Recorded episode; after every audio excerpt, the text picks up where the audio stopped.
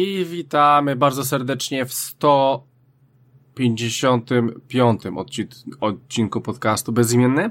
E, słuchajcie, standardowo za pierwszym mikrofonem będzie Krystian Kajunder, a ze mną w studiu będzie również Rafał Radomyski. Cześć wszystkim. E, I będzie z nami Michał Stiller. Witam serdecznie. E, okej, dobra, słuchajcie, 155 odcinek, kwarantanna, ludzie, dużo się dzieje, e, w dużo ilości rzeczy gramy i w ogóle dużo się dzieje też na świecie, mimo wszystko, że ludzie nie wychodzą e, na zewnątrz. Słuchajcie, przede wszystkim w temacie głównym powiemy dzisiaj sobie, szczególnie ja powiem o Hellblade Senua's Sacrifice. Zrobiłem tysiaczek w tej grze, powiem wam, czy to jest fajne. Dwójka wychodzi, więc dlatego chciałem zagrać sobie w tą jedynkę. Nie wiedziałem do końca, co to jest. Ktoś mi powiedział, żeby, że trochę pojebane jest, więc e, spodobało mi się to, zagrałem, przeszedłem, powiem wam, e, czy, czy było warto. E, słuchajcie, poza tym e, bardzo dużo rzeczy powychodziło, e, czyli mamy już e, e, dokładne specyfikacje obu, obu konsol nowej generacji, o czym trzeba powiedzieć, e, plus e, mamy Horizona, który wchodzi na PC, w ogóle ekskluzywna gra na PC e, nie może być. E, słuchajcie, będzie też dużo gier e, ważone, ważone, teraz chyba najpopularniejszy Battle Royale i w ogóle Sporo, sporo osób mi powiedziała, że jest lepszy niż Apex. No, hmm, hmm, hmm, no nie wiem, nie wiem. Aczkolwiek. Oj, tutaj chyba bym podyskutował. Okay, więc właśnie dzisiaj będziemy dyskutować też również i o tym, ale na pewno gorący tytuł, gorąca premiera. Powiem wam, że od chuja moich znajomych gra w to. E, ja dopiero zaczynam, zaczynam ściągać, że tak e, nie hejtowałem się za bardzo, zresztą ma, mam w co grać, e, więc na pewno będziemy mówić też o ważone. Słuchajcie, sporo filmów też, nie mamy filmów w kinach, ale wszystko szybko przerzucają na jakieś VOD, na Netflix i na tego typu rzeczy, więc o tym też sobie powiemy. Dobra, słuchajcie, 155 odcinek, 23 marzec, godzina 18.16 w Polsce i jedziemy z Hyde Parkiem. E, Rafale, e, dawno nie zaczynałeś, więc e, co tam u ciebie? No cóż by tu dużo opowiadać. No gramy, gramy w opór, tak jak dawno nie graliśmy. Z uwagi na to, że, że, że tego czasu gdzieś tam y, przymusowego trochę jest i, i, i się nie lata wieś tam wieczorami po jakichś zakupach czy, czy innych rzeczach, no to się tą konsolę mm, odpala. Jest to też ciekawe zjawisko, tak szerzej gdzieś tam patrząc. Mhm biorąc pod uwagę, co się dzieje, ile ludzi teraz kupuje konsole albo gdzieś tam się uruchamia, wiesz, właśnie pod, pod y, gry online, żeby właśnie no trochę tego kontaktu mieć z drugim człowiekiem, a nie tylko gdzieś tam siedzieć, wiesz, w czterech ścianach zamkniętych. No tak się ciśnie dużo żartobliwych różnych tekstów typu, że my gracze byliśmy na to przygotowani i się lepiej niż inni odnajdujemy teraz w tych, tych różnych tam kwarantannach. No u nas troszeczkę szybciej yy, stało się to modne w Polsce niż, niż yy, jak u Michała w Niemczech i, i u Krystiana w Anglii.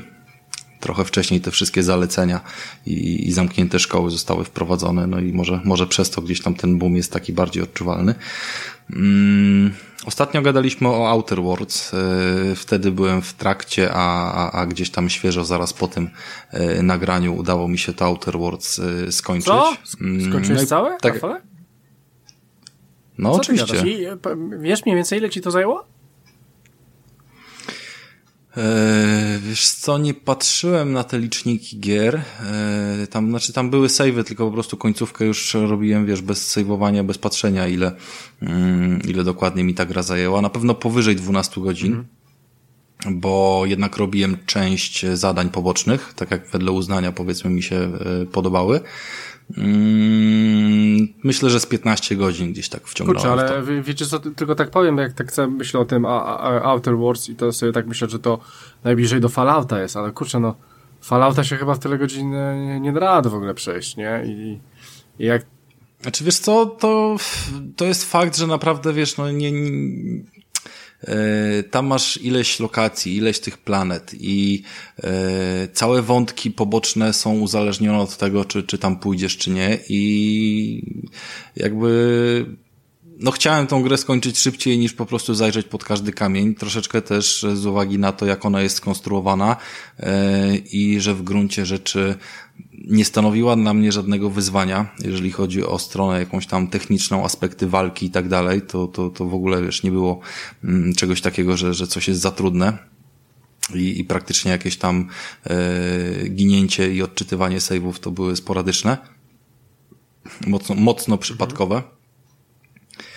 E, cała ta mechanika faktycznie jest fajnie zrobiona, żeby, żeby sobie tak rozwinąć postać, jak się lubi i powiedzmy e, zarówno przez skradanie, jak i przez e, jakieś tam powiedzmy włamywanie się, czy też po prostu gadkę i charyzmę, albo, albo zwyczajnie bronią rozwiązywać wszystkie sprawy i konflikty. To było full mm, open i, można było powiedzmy w zgodzie ze sobą to, to rozwinąć wiesz, klimat był fajny, jakby tam pomimo tego, że ja nie jestem falloutowy, jeżeli chodzi o, o, o wcześniejsze, yy, wcześniejsze części gry poza, poza czwórką, tak naprawdę nie grałem w żadnego fallouta, ale ten, ten klimat tam czuć po prostu taki, że oni sobie cały czas robią bekę z tego wszystkiego, nie? I to jest cały czas przymrużeniem oka, żartobliwe, wiesz, korporacje, które, yy, wiesz, przeginają i wykorzystują ludzi i, i po prostu, wiesz, wychowują ich wręcz pod siebie mhm. i tak dalej, i tak dalej. No więc to jest, to jest w taki sposób yy, zrobione, że się to przyjemnie yy, słucha i w sumie tych dialogów nie, nie przewijałem za specjalnie, więc to, to jest duży plus, nie? Że gra cię interesuje na tyle, że tych dialogów nie, nie przewijasz. Yy, I faktycznie, no jakby wszystkie twoje wybory potem są fajnie podsumowane na końcu i powiedzmy, że kształtujesz jakiś tam świat, który, yy, który potem taki zostaje, nie? Zależnie od tego, na co się zdecydujesz i te decyzje są, są dosyć poważne, w sensie to, to, to nie jest yy, udawane, że, że, że tylko i wyłącznie, wiesz, lecisz głównym wątkiem, a, a masz, wiesz, wpływ na to, że, że ktoś ma rude włosy albo, albo czarne, tylko, tylko faktycznie można sporo tam pozamiatać. I w sumie tak zacząłem i, i skończyłem tą całą grę jakby idąc mocno pod prąd w, w odniesieniu do tego, jak, e, jak grał Michał. Mm, poszedłem w kierunku, wiesz, rebelii i, i, i wycytkania jakby tej głównej złej korporacji i się w sumie większość rzeczy powiodło, ale jakby nie tylko e, ten główny wątek, ale i wszystkie poboczne postaci i tak dalej też były e, zakończone w taki sposób, w jaki, w jaki gdzieś tam poprowadziłem te postacie, nie? Więc to, to jest spoko. Naprawdę jest to fajna gierka moim zdaniem. E, jak dla ciebie to powinna być pozycja obowiązkowa i tym bardziej powinieneś się cieszyć, że ona nie trwa za długo. no trochę tak. Trochę tak, znaczy moim, moim zdaniem ona jest tak zrobiona, że tych wypełniaczy nie ma za dobrych, nie? I mm, tak naprawdę podróżując od jednej lokacji do drugiej nie dzieje się zbyt wiele ciekawych rzeczy. To jest taki mój główny zarzut do tej gry, że, że jak jedna taka była mapa, gdzie mm, trzeba było dosyć długi odcinek przejść e, pieszo, poodkrywać wszystkie e, elementy, żeby potem móc e, szybko podróżować sobie między nimi ale ta podróż była tak męcząca, po prostu idziesz sobie przez te jakieś tam śmieszne kosmiczne pustkowia i, i co chwilę tam walczysz z jakąś gromadką, wiesz, takich czy innych złych y, potworów czy ludzi i dochodzisz do jakiegoś miejsca i coś tam masz, no i idziesz dalej i to samo, idziesz dalej i to samo i po prostu musisz tak przez całą mapę przejść, żeby zgodnie z wątkiem głównym gdzieś tam do czegoś się doczołgać, nie? I tyle, no jakby koniec, no więc pod kątem, wiesz, wyborów, konstrukcji, tam budowania postaci jest, jest spoko, ale jednak, no, nie wiem, czy to braki budżetowe, czy, czy coś w tym stylu, ale jakoś yy, nie spotykało, wiesz, cię za wiele tutaj, znaczy mnie nie spotykało za wiele ciekawych rzeczy, wiesz, po drodze podczas tej podróży i to było takie, takie mocno mech, nie? No, ale konstrukcyjnie gra mi się podobała i w sumie nie żałuję, wiesz, poświęconego czasu, no to jest najważniejsze, nie? Fajna, fajna rzecz, przyjemny gdzieś tam całkiem ten klimat. Mhm. Co tam jeszcze, Rafale? No, więc Outer Worlds yy, łyknąłem i od razu po Outer Worlds yy, nadrobiłem sobie to, to, to demo Finala siódemki, yy, króciutkie, którego nie, nie zdążyłem przed ostatnim nagraniem. Yy, potem odpaliłem yy, Halo 5 bo mi się trochę miejsca zrobiło na konsoli i Halo 5 już jako ostatnią chyba z tych, co na konsole są dostępne, e, zaliczyłem sobie kampanię. A, g- g- po, po, po całej graficznie jakby... się zestarzało, Rafale, w no. kampanii? Wiesz co, no graficznie się zestarzało, to mo można było mówić o, o, wiesz, o jedynce i o dwójce. Yy, trójka już wyglądała nieźle i czwórka i, i piątka tak naprawdę no nie, nie, jakoś nie jest poniżej oczekiwań, jest, jest bardzo w porządku grą graficznie zrobioną. No to jest gra od początku pod tą generację, wiesz, e, celowaną. No cała kolekcja Masterchefa ważyła 100 e, giga z czterema grami, a tutaj sama piątka waży 100 giga, nie? Więc tam jest napchane tyle tych różnych, wiesz, tekstur Ale powiem ci, że po prostu tak jak było w czwórce, dubbing, który jest tutaj zrobiony, jest przechujowy. Jak jest się oswojonym z dubbingami robionymi przez Sony, i, i po prostu ten, no nie wiem, czy to jest z tym związane, no jakby mi to, wiesz, od, no wszystkie dubbingi od, od y, playek mają jakiś ten swój poziom, że nie rażą w uszy i, i poza jakimiś tam historiami typu, typu, że mm, wiesz, są, są jakieś gry z jakimś nalotem rosyjskiego czy innego yy, no, mhm.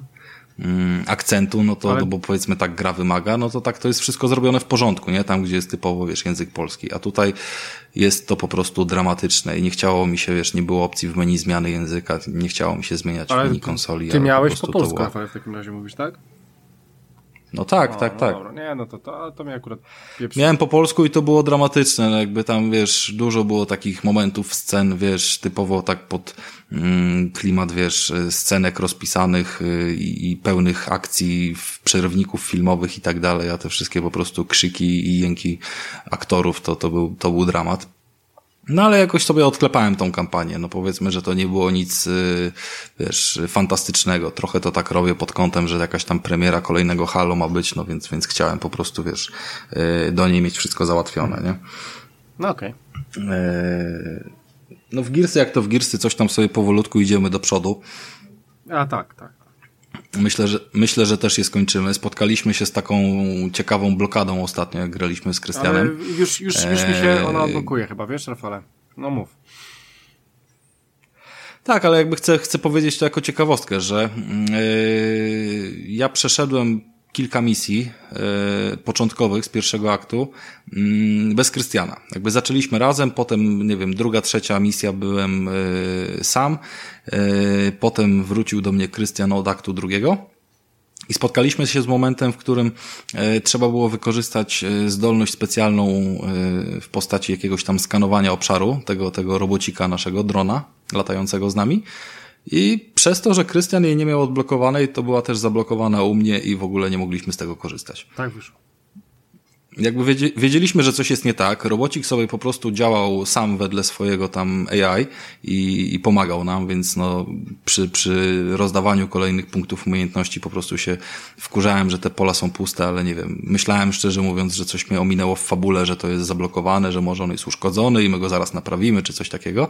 A, a dopiero w końcu jak e, odblokowaliśmy kolejną umiejętność, to, to maskowanie i ono się normalnie pojawiło, no to wyszło, że coś jest nie tak i chwilę później się okazało, że musimy skorzystać z umiejętności, która była zablokowana i musieliśmy się rozłączyć. Krystian musiał nadrabiać e, levele, których nie przeszedł, żeby kontynuować grę ze mną. Tak, już jestem na bieżąco.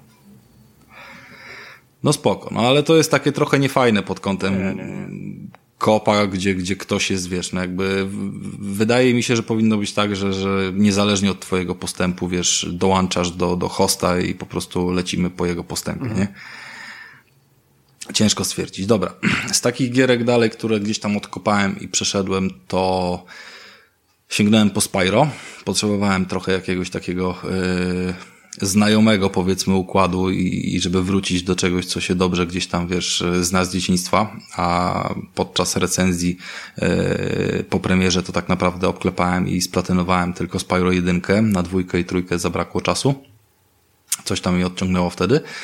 No więc y, nadrobiłem sobie Spyro dwójkę i, i od razu też y, potem trójkę, bo to jest w sumie tak wypuszczone gry w zasadzie, no, znaczy nie, że one są małe w jakikolwiek sposób przycięte, obydwie są duże, tylko jakby czuć, że to jest po prostu y, najpierw jest jedynka, potem długo, długo nic i dwójka, trójka idzie razem, nie?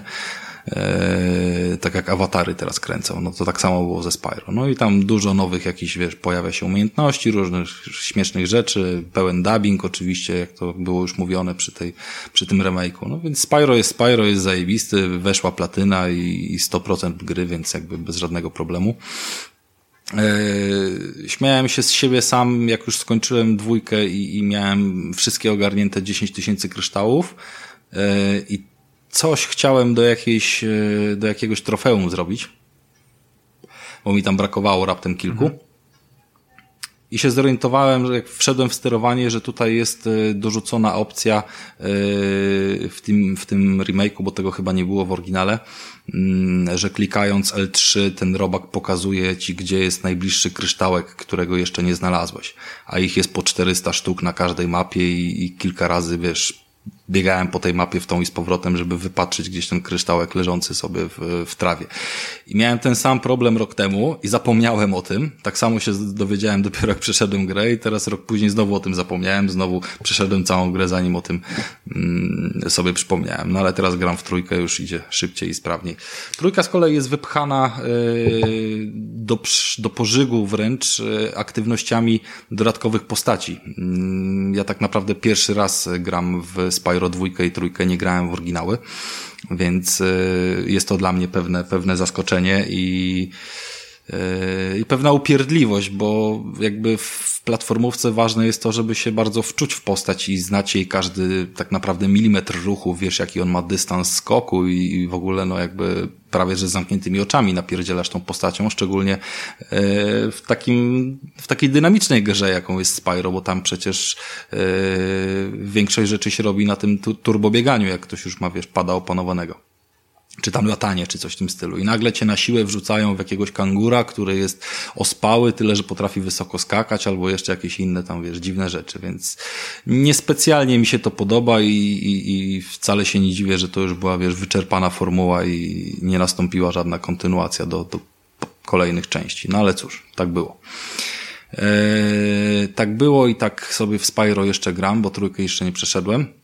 E, I odpaliłem sobie jeszcze dla przerwy od tego cukierkowego e, Spyro, byłem tak już przeżygany tymi kolorami, e, że odpaliłem sobie Shadow of the Colossus, które weszło do plusa i skupiłem się na nim i ukończyłem tą grę również w jakieś 2-3 wieczory, bo w gruncie rzeczy tam jest 16 kolosów do pokonania. I też pierwszy raz e, w to grałem, pomimo, że było na PlayStation 2 pierwotnie i potem jeszcze w remake'u na, na PlayStation 3, w remasterze na PlayStation 3, ale dopiero w tego, w tego remake'a czy remastera na PlayStation 4 zagrałem. I przepraszam, musiałem się napić i to nie jest to nie jest zła gra. Ona wciąż ma ten swój klimat, yy, ma fabułę, która zaskakuje, pięknie wygląda, nie ma żadnego mm, hadu, czyli jakby cały czas czerpiesz z tych telewizorów yy, ogrom tego, tego światu i, i świata i tych postaci kolosów, które tam są, ta jakby pustka przebijana tą muzyką, jakby klimat jest yy, zajebisty, ale czuć po prostu nietęgie dziury w sterowaniu i, i takiej toporności w tej grze, biorąc pod uwagę jej, jej lata już. Mocno mnie to wkurwiało, no nie będę tego mhm. ukrywał, ale w gruncie rzeczy, no jakby przeszło się ją całkiem przyjemnie. No, no, na każdego kolosa jakiś tam był sposób e, do, do przeskoczenia. Nie wiem, czy wy w to graliście, czy nie, ale mm, całkiem mi się to podobało, że to była jakaś tam mechanika, żeby rozkminić, w jaki sposób się dostać e, mu na plecy, albo, albo zniszczyć zbroję, czy też w inny sposób. No i było to na tyle zróżnicowane, że, że, że były, były kolosy, które na przykład pływały pod wodą, taki węgorz był, e, albo latały, tak, no i jakby dawały dosyć spore rozbieżności, wiesz, w, w odczuciach, jak się po prostu z nimi tłukło, nie to, że tylko coraz większy i dziwniejszy jakiś tam potwór, nie, więc, więc to było całkiem spoko i potrafiłem się przyjemnie zaskoczyć jakby do kolejnego gdzieś tam dojeżdżając, ale też nie leciałem tak, żeby jakoś super, mega to rozkminiać i 15 razy próbować każdego bossa przejść, tylko gdzieś tam sobie e, zaglądałem trochę do, do, do jakichś e, jednej, dwóch linijek e, tego poradnika jakiegoś, żeby po prostu szybciej rozkminić, jak tam gdzieś należy wskoczyć i co zrobić, no bo to była taka mechanika typowo rozciągnięta, że, że możesz biegać tam i pół godziny po, po jakimś fragmencie planszy, dopóki nie rozkminisz, że y, musisz stanąć w tym miejscu, żeby gościu nadepnął tutaj i dopiero wtedy uda ci się pójść gdzieś dalej, nie? Co prawda tam są jakieś podpowiedzi, ale te podpowiedzi, tam są takie duchy, które cały czas cię prowadzą i jak się w sumie trzy minuty czy dwie zawiesisz, to one coś tam mówią i ci podpowiadają szyfrem takim, żebyś wiesz, przypadkiem nie dostał jasnej wskazówki, nie? No i, i sobie radzisz. No ale cała gra jest fajna, zaskakująca, koniec jest też taki, że, że, że 40 minut dodatkowej, yy, dodatkowego filmika na koniec, który, który gdzieś tam wyjaśnia, co się właśnie wydarzyło i czy to zakończenie jest dobre, czy niedobre i o co tam tak naprawdę chodziło, nie? No więc, więc takie to jest. Na pewno nabrałem ochoty, żeby dorwać się do, yy, do ICO i dorwać się do yy, The Last Guardiana. Jakby to, to nie da się ukryć, że yy, polubiłem tego, yy, tego twórcę i chciałbym tutaj jeszcze te dwa pozostałe twory skonsumować w taki czy w inny sposób, więc wcześniej czy później na pewno gdzieś tam trafią sobie, A, czy na półeczkę, Rafale, czy na, na dysk. Graficznie to jeszcze wygląda? Wiesz co, wygląda bardzo fajnie, no. Jakby to jest podciągnięte na PS4 w taki sposób, że, że wiesz, kamera pięknie pracuje i podkreśla jeszcze tą całą y, mapę, no bo przede wszystkim tam robi, wiesz, y, mapa i krajobrazy, nie, ujęcia na jakieś tam, wiesz, wodospady, pustynie, lasy, to, to wygląda ślicznie, nie, to jakby nie ma się do czego przyczepić, to jakby gorzej jest ze sterowaniem, bo wszystko wygląda pięknie, ma tam powiedzmy swój jakiś dosyć wyraźny mm, styl kolor, kolor, barwę kolorystyczną, paletę kolorystyczną, tak? Paletę się powinno powiedzieć. E, I, i nie spotkamy tam właśnie żadnych cukierkowych kolorów, ale Yy, najbardziej kłóciło mi się to sterowanie, wiesz, ta postać potrafi się bardzo gdzieś tam z jednej strony dynamicznie ruszać i zwinnie i wysoko skakać, z drugiej strony yy, koń jest strasznie taki ospały i ciężki i w ogóle się nim steruje yy, w dziwny sposób, bo jakby postacią, e, swoim bohaterem biegasz na zasadzie e, normalnej platformówki, czyli prawą sterujesz e, kamerą gałką, a lewą gałką sterujesz tą postacią na zasadzie w przód to biegnie w przód, tył to biegnie w tył. A koniem sterujesz tak jakbyś prowadził samochód, czyli musisz trzymać jeden guzik i lewo-prawo skręcać, nie? Przy czym kamera dalej, wiesz, działa się totalnie luźno, więc takie trochę GTA bym mógł tutaj przyrównać, jeżeli chodzi o tryb sterowania. Przy czym oczywiście no, jest ta bezwładność i, ciężar tego konia. I, zawsze miałem duży problem i dysonans, że tam trzeba się sporo przebiec kilka kilometrów tym koniem, powiedzmy, mm, do jakiejś lokacji, gdzie, gdzie mamy kolejnego yy, wroga, kolejnego olbrzyma, kolosa w zasadzie. Yy, i po prostu jak za każdym razem zeskakiwałem z tego konia i, i, i ten mój y, bohater zaczynał gdzieś tam sobie biegać, to było takie, wiesz, błyskawiczne otumanienie, że, że kurwa co on robi, nie? Że to jest jakoś, nie wiesz, wybijające z rytmu, bo naprawdę ta gra potrafi, wiesz, zbudować klimat i wciągasz go i jakby jest okej, okay, no bo sobie biegniesz, patrzysz na widoki, gdzieś tam gra muzyka i jakby czujesz tą zbliżającą się potyczkę i w ogóle wszystko jest super, a on potem zeskakuje i tak nagle, a to tylko gra, nie? Bo się zachował jak tam, wiesz, y, G.I. Joe powiedzmy, kurwa, z plastiku. No, ale, ale Shadow of the Colossus jest, myślę, fajnie, że jest w plusie, bo to jest faktycznie jedno z takich yy, tytułów, który powinien być, wiesz, odhaczany mam wrażenie, że on jest taki ikoniczny i, i powiedzmy, że podręcznikowy, że, że, że wiesz, gdyby gdzieś tam robić jakąś listę tytułów, wiesz, i uczyć się historii gier i tak dalej, to on gdzieś tam by trafił, miał swój jakiś rozdział, nie?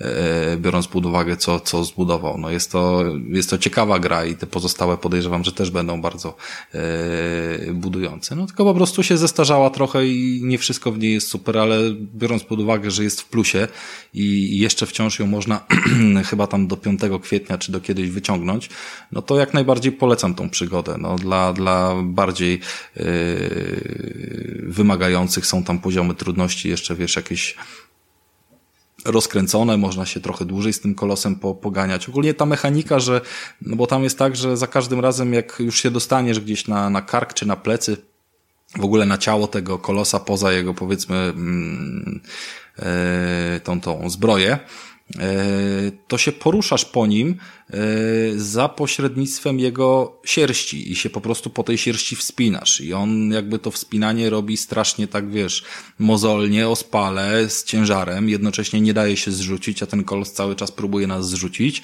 Możemy jedynie gdzieś tam poluzować uchwyt i, i, i jakoś tam się troszeczkę, wiesz, zregenerować, bo to jest oczywiście jakiś tam pasek wytrzymałości. W momencie, jak jesteśmy na płaskiej powierzchni, czyli jak się nam uda gdzieś wejść właśnie, wiesz, na, e, na barki, na plecy, czy, czy coś takiego. więc y, trzeba gdzieś dobrze wy, wymierzyć czas, trzeba powtarzać pewne ruchy i, i gdzieś tam to sobie rozplanować, ale jakby sama mechanika walki jest ok, jakby podczas tego wspinania i, i, i, tych wszystkich rzeczy to już nie czułem tej mm, drewnianej y, mechaniki. Natomiast nie da się ukryć, że y, na początku, dopóki nie, nie wczułem się w tą postać, dopiero chyba przy trzecim bosie, było tak, że trzeba było wskoczyć, trzeba było wbiec jakby po takim zawalonym fragmencie, nazwijmy to takiego akweduktu, nie? I to było w, na powierzchni jeziora. I tam się wbiegało i na końcu trzeba było przeskoczyć, wyraźnie było widać na co, tylko że to było pod kątem. Jakby nie był skok na wprost, tylko musiałeś skoczyć w prawo pod kątem, załóżmy tam 30 stopni, żeby się złapać. I łapiesz się też nie automatycznie, tylko trzymasz e, R2 dodatkowo. Jak się nie złapiesz, to spadasz z 50 metrów do wody i musisz dopłynąć z powrotem do tego miejsca, gdzie ten akwedukt się tam zawalił i wbiec z powrotem. I ja to robiłem sześć razy a za każdym razem to płynięcie trwało dwie minuty. Czyli za każdym razem jak spadałem do wody, to jakby, wiesz, łapałem pada, trzymałem gałkę i scrollowałem face'a przez dwie minuty, bo po prostu, wiesz, no na tyle upierdliwe było to sterowanie. Potem już o wiele sprawniej mi szły te wszystkie skoki, ale no to mniej więcej pokazuje, na ile nieidealne jest to sterowanie, wiesz, w dzisiejszych czasach, nie? No jakby nie mam problemu ze sterowaniem, wiesz, w Spyro czy w Crashu, gdzie to są też 25-letnie gry. Tam jest po prostu, wiesz, yy, inaczej, nie? Bo, bo było trochę bardziej dopracowane. Mhm. No i to tak, tak w sumie chyba tyle. No wiesz, sporo gier jeszcze poszło w kolejkę. których jeszcze nie, nie, nie odpaliłem, nie zakończyłem.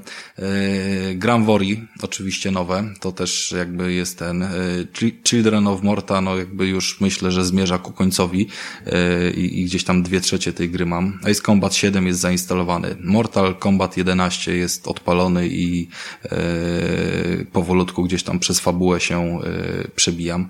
Inne tam są na razie w odstawce. Te, ten Warzone też jest zainstalowany na Xboxie i czeka na odpalenie. Eee, Ori chyba nie chcę na razie gadać, bo, bo, bo wszędzie się teraz wylał wysyp tych recenzji Ori, no jakby widzę już mniej więcej co, co w tej grze jest, jaka jest konstrukcyjnie, bo tam parę godzin w to pograłem, a jedynkę miałem całą też zaliczoną i no jakby jest więcej tego samego, ale nie da się ukryć, że i opinie w internecie i moje spostrzeżenia mm, pokazują, że ta gra w odniesieniu do wersji na konsolę, na Xboxa jest zjebana, jeszcze jeżeli chodzi o y, aspekt techniczny. Ona wygląda pięknie, ale nie działa tak jak powinna i podobno na PC-tach jest to wiele lepiej. Ty Michał w to grałeś, prawda? Tak, chciałem też y, później opowiedzieć kilka słów o Ori, ale fakt, jest trochę chrupie, nawet na Xbox One X. No właśnie, jakby to nie ma zależności od tego, że, że wiesz, po pierwsze się wczytuje strasznie długo. Eee, odpalanie mapy, gdzie tam jakby mapa jest kluczowym twoim narzędziem, żeby się nie pogubić w tych korytarzach, bo to jest przecież jakaś tam metroidwania, nie? Eee, mapy odpalenie trwa, wiesz, dwie sekundy. To jest po prostu gorsze niż, niż wiesz, w jakiejkolwiek innej grze, w której widziałem, nie? Pomimo, że, że już były takie, co miały to wczytywanie mapy schrzanione. Fakt faktem, że ta mapa jest dynamiczna i ona cały czas powiedzmy zmienia swój koloryt, bo ona jest tak jakby narysowana i tam wszystkie elementy, które na tej mapie odkrywasz się podświetlają, albo na przykład jak się opuści poziom wody, yy, czy ona tam zmieni swoje zabarwienie, bo jest woda trująca, jest woda zwykła, yy, to to wszystko na mapę się nanosi, więc ona musi być wygenerowana za każdym razem od początku, tak podejrzewam. Natomiast yy, trwa to zdecydowanie za długo bo po prostu zwyczajnie, jeżeli potrafi cię coś takiego wkurwić w grze, w której giniesz po 13 razy w jednym miejscu i cię to nie denerwuje, no to znaczy, że jest źle. E, I kolejnym dużym zarzutem są e, zgrzyty. No, jakby na Xboxie e, SC to ta gra nie aspiruje do 60 klatek, z tego co mi wiadomo. U ciebie powinna na 60 klatkach latać. Natomiast mam ściny takie, że po prostu zatrzymuje się ekran na pół sekundy albo na sekundę i dopiero gdzieś tam biegnę dalej, nie? Więc to, to też nie jest nic dobrego. I to pomimo, że nie, nie mówię o grze, wiesz, y, pierwszego dnia po, po premiery, tylko gdzieś tam w weekend dopiero, wiesz, parę dni później, więc jakieś tam pacze już były. No, ale poza tym piękne, kolorowe, no jakby jak ktoś grał w jedynkę, to myślę, że nie potrzebuje żadnej zachęty co do dwójki, bo, bo ona nie jest jakoś tam kategorycznie zjebana, tylko po prostu wymaga trochę cierpliwości więcej w kwestii obsługi, ale rozgrywką i dynamiką wszystkim jakby wynagradza w pełni. Jest od groma nowych możliwości, przebudowany system cały rozwoju postaci i, i wczytywania sobie ataków, więc można dosyć mocno to sobie skonfigurować. To jest w sumie ciekawe do powiedzenia, bo wcześniej wszystkie ruchy się odkrywało mm, od samego początku y, do samego końca wedle jakiejś tam prosto przewidzianej linii. Znaczy mogłeś sobie wybierać, jaki ruch odblokujesz szybciej, bo tam były jakieś powiedzmy trzy kategorie pasków rozwoju, mm, ale on zawsze załóżmy był pod tym przyciskiem. A tutaj jest tak, że odblokowujesz kolejne klocki i potem z nich sobie budujesz postać. I ona może mieć łuk, albo mieć młotek, albo nie mieć w ogóle tego ataku, tylko załóżmy się leczyć, nie? I masz tylko trzy do wyboru te ataki specjalne i, i na żywo je sobie tam podmieniasz tak jak to bronie powiedzmy pod kółkiem wyboru, nie? Pod, pod L1. Więc yy, pozwala to, wiesz, w zupełnie gdzieś tam w różnych miejscach, jak masz jakieś areny do, do walki albo jakieś bardzo dynamiczne ucieczki, jak trochę więcej tych umiejętności już jest odblokowanych, yy, testować sobie różne rozwiązania. I już miałem takie sytuacje, że, yy, że sobie po prostu zmieniłem setting i, i ten drugi setting się lepiej sprawdził w danej sytuacji. To jest całkiem spoko z jednej strony jest całkiem spoko, z drugiej strony no nie jesteś w stanie wyćwiczyć sobie masterowo takiej, wiesz, e, w takiej dynamicznej grze masterowo jakiegoś e, swojego, wiesz, ulubionego settingu, bo on za każdym razem może być inny. Znaczy, możesz, ale no nie zawsze się on sprawdzi, wymaga zmiany. A jak wymaga zmiany, to tak jak z tymi postaciami w Spyro wcześniej mówiłem, nigdy nie będziesz w tym, wiesz, e, idealny, nie? No. No i chyba tyle, no. Dużo gier, to o innych rzeczach nie mówię. Jakichś tam specjalnych, wiesz, oglądaczy czy, czy kinowych historii to, to nie było u mnie. No, szczególnie, że mieliście kino zamknięte. Haha, a ja jeszcze byłem.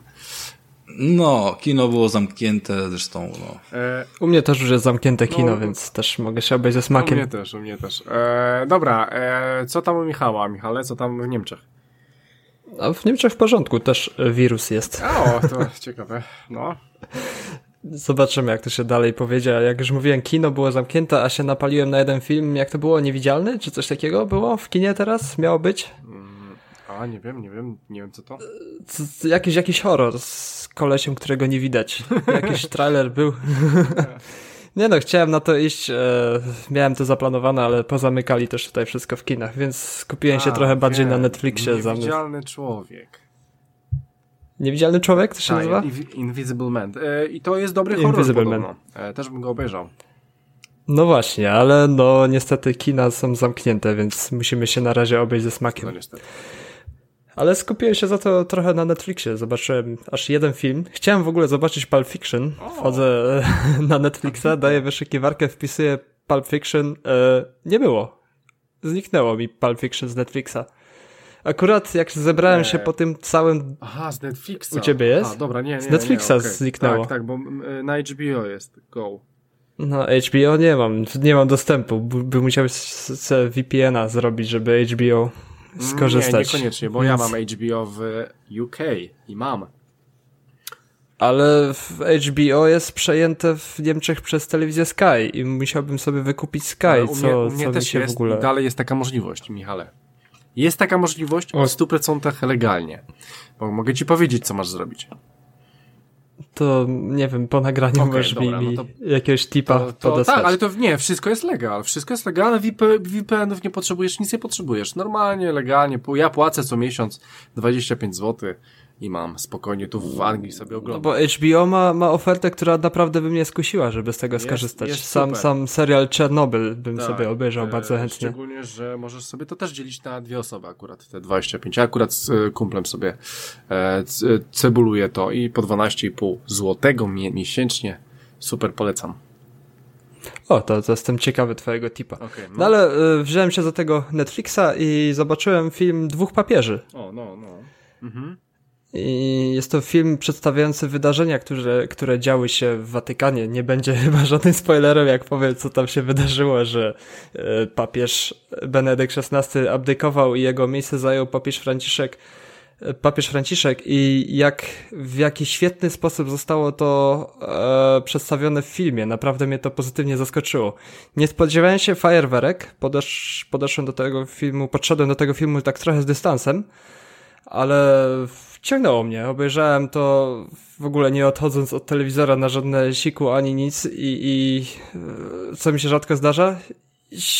I mimo tego, że film jest oparty głównie na dialogach dwóch papieży, cały czas jest gdzieś rozmowa, bardzo rzadko występują jakieś inne przerywniki i tak dalej. Czasem pojawiają się przerywniki z, e, z przeszłości e, papieża Franciszka, jakim był młodzieńcem, trochę jego historii, trochę jego problemów i tak dalej. I reszta to był dialog między dwoma papieżami, który pokazał, że papież to też normalny człowiek z normalnymi odruchami ludzkimi, że to nie jest jakiś cyborg, nie wiadomo co. I to bardzo fajnie przedstawiono, że, że rozmawiałem sobie na luzie to takich dwóch staruszków i, i e, oczywiście mają różne zdania na różny temat, e, próbują dojść do, do kompromisu jakiegoś i tak dalej. E, I do, piją wino, piją piwko, grają na pianinie. I nawet jest jedna fajna scena, gdzie Franciszek zamawia jedzenie dla Benedykta, bo Benedykt stwierdził, że jest głodny i, i, i co zamówił, to było na mnie, dla mnie naprawdę pozytywnym zaskoczeniem.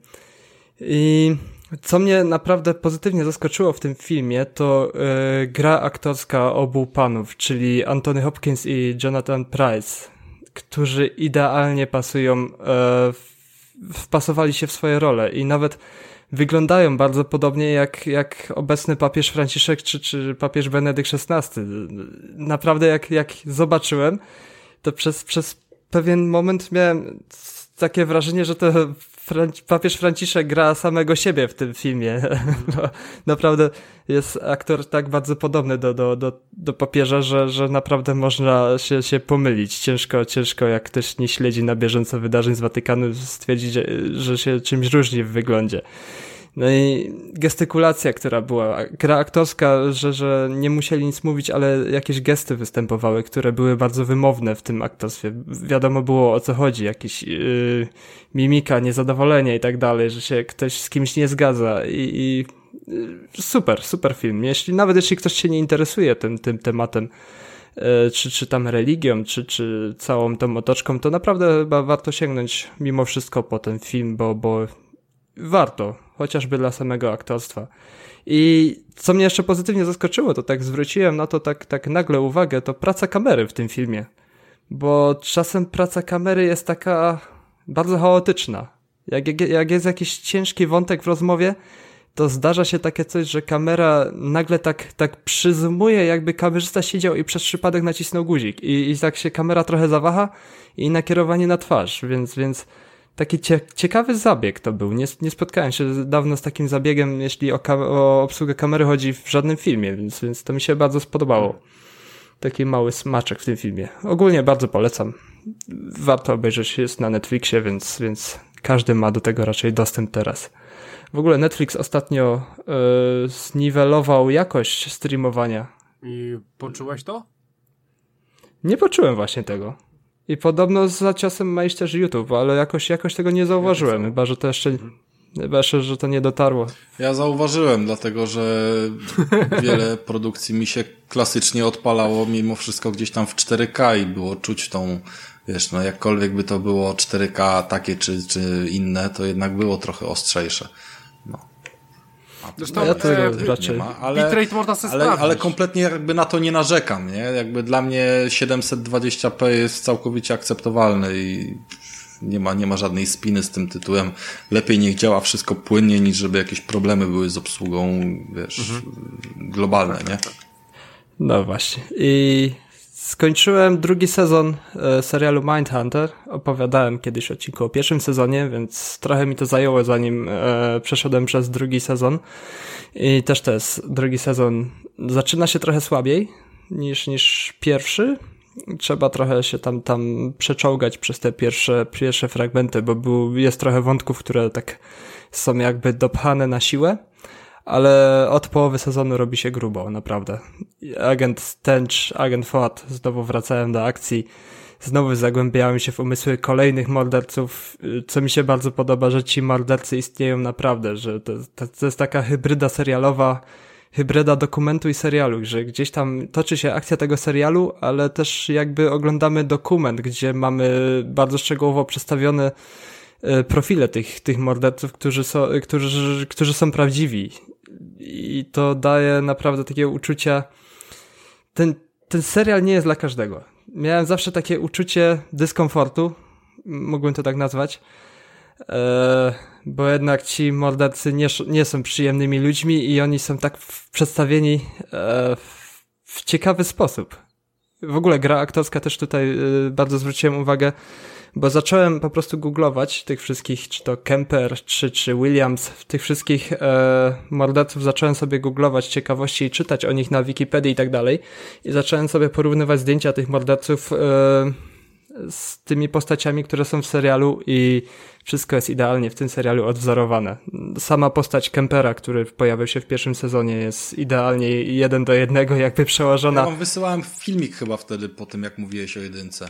Mm, tak, chyba, chyba coś było. Albo mówiłem o tym. No, no i... w każdym razie to, to faktycznie jest tak zrobione i jak zaczynasz, wiesz, jak oglądasz wymysł czyjś e, wiesz, scena, scenar, no, scenariusz jakby ktoś wymyślił całkowicie, wiesz, od zera i jest to tam na podstawie ewentualnie jakiejś powieści albo czegoś, no to wiesz, że to jest fikcja, nie? A tutaj mając świadomość, że to jest y, fajnie napisany serial, ale jednocześnie w oparciu o, o, prawdziwego człowieka, który jest prawdziwym pojebem, no to... To robi się trochę niewygodnie podczas oglądania. Robi się trochę niewygodnie, tak, w tej sytuacji. Ale ten serial jest tak zaprojektowany, że ktoś, kto by nie wiedział nawet, że to jest o prawdziwych postaciach, mógłby się tego nawet nie domyślić. Jakbym nie zaczął szukać i googlować, to sam bym się na to złapał, że to jest po prostu serial o, o jakichś tam wydarzeniach, nie wiem, jak w Dexterze był zabójca i tak dalej. Ale tu jest serial naprawdę oparty na faktach i to mnie trochę sprawiło, że odbiór tego serialu był taki mniej wygodny. Taki, taki był, że, że to może cię spotkać, nie? Tak, takie uczucie, że, że nigdzie nie można być pewnym, że, że zło jest wśród nas. Ale w, tutaj w drugim sezonie, w przeciwieństwie do pierwszego, bo w pierwszy raczej się skupiał na, agen, na agencie Fordzie, to tutaj jest dużo, jeśli chodzi o tego drugiego agenta, czyli agenta Tęcza, dużo o jego problemach rodzinnych, czyli taki wątek poboczny, e, trochę zbaczający z tego e, tropu tych morderców. Ja nie pamiętam, który był który, przypomnij mi. E, Ford to był ten młody, a Tęcz to był ten, ten starszy. No to dobrze, bo ja tego starszego bardzo lubiłem. To był taki fajny, wiesz, y, z krwi i kości Amerykanin, nie wiem, styl Teksańczyka, wiesz. Tak, o, taki, taki oldschoolowy Amerykanin, który wyciąga fajkę i czy to w samolocie i tak dalej sobie zaczyna palić i jest naprawdę takim staroszkolnym policjantem gdzieś tam w Wydziale Behawiorystyki. Świet, świetna postać. Bardziej mi się podobała właśnie też niż Agent Ford, bo Agent Ford gra takiego jakby... Uh, takiego napalonego młodzika, no, napalonego młodzika, który na, na siłę chce pokazać, że on jednak potrafi i tak dalej, a jest ten agent ten, który go tak przygasa i spowalnia go. Trzyma, trzyma go w takim rytmie. I te postacie, mimo że, że są bardzo kontrastowe, kontrastowe, to bardzo pasują do siebie i to mi się też podoba. I sam, sam wątek poboczny e, agenta Tęcza jest, jest bardzo ciekawy i na końcu serial, na końcu sezonu jest masa cliffhangerów i bardzo czekam na, na sezon trzeci. Nie, mam nadzieję, że już niedługo wyjdzie. Chociaż teraz też seriale mają obsuwę, jeśli chodzi o nakręcanie, bo niestety koronawirus yy, atakuje. Kolejnym serialem yy, odkurzyłem stary serial, i nie wiem dlaczego ja dopiero to teraz zrobiłem, będąc wielkim fanem Breaking Bad i uniwersum Breaking Bad, odkurzyłem sobie Better Call Saul, czyli serial w uniwersum Breaking Bad opowiadający o prawniku Saulu. Nie wiem, Krystian, czy oglądałeś. Nie, e... nie, nie, właśnie, właśnie powiem ci, że dwa tyg właśnie półtorej tygodnia temu skończyłem ostatni sezon piąty Breaking Bad. A myślałem, że już dawno to nie, obejrzałeś. Nie, nie, nie, nie. Tak mi się gdzieś jakoś kojarzyło, że dawno to. Nie, nie. Chyba nie. przez to, że, że jak wysyłałem zdjęcia z Comic-Conu, to tłumaczyłeś Rafałowi, kim jest ten koleś. Mm, tak, więc e, ja, ja dopiero skończyłem, ale e, podoba mi się ten, e, ta postać, no i właśnie jestem ciekaw, e, co masz do powiedzenia. Jeśli bardzo spodobała Ci się e, Breaking Bad, to nie wiem, czy stałeś się takim fanem naprawdę jak ja, że mam plecak, e, za plecami mam nawet plakat e, z Walterem White'em. Mhm.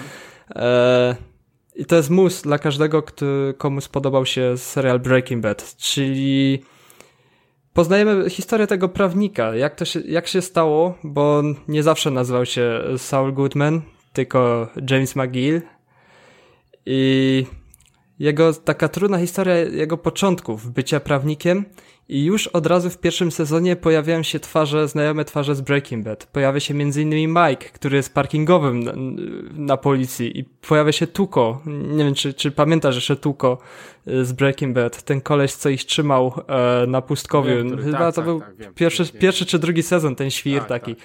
On już też pojawia się zaraz na początku i to jest takie, że ogląda się ten serial i a tego kolesia znam, on był tu i tu I, i takie fajne flashbacki są, takie fajne smaczki i takie puszczone oczko dla fanów Breaking Bad. Wiadomo, to jest to samo uniwersum, ten sam świat, e, Saul Goodman w akcji. Jestem, nie wiem, na piątym, szóstym odcinku i robi się coraz lepiej. I rozmawiałem ze znajomym w pracy e, z, o, o Saulu, bo on cały czas mnie cisnął, jak to oglądałeś Breaking Bad, trzy razy zobaczyłeś całe Breaking Bad, a jeszcze nie zacząłeś Better Call Saul, to zacznij Better Call Saul. No i, i zacząłem. I powiedział mi, że pierwszy sezon jest taki, taki średniawy, chociaż uważam na razie po piątym odcinku, że jest świetny.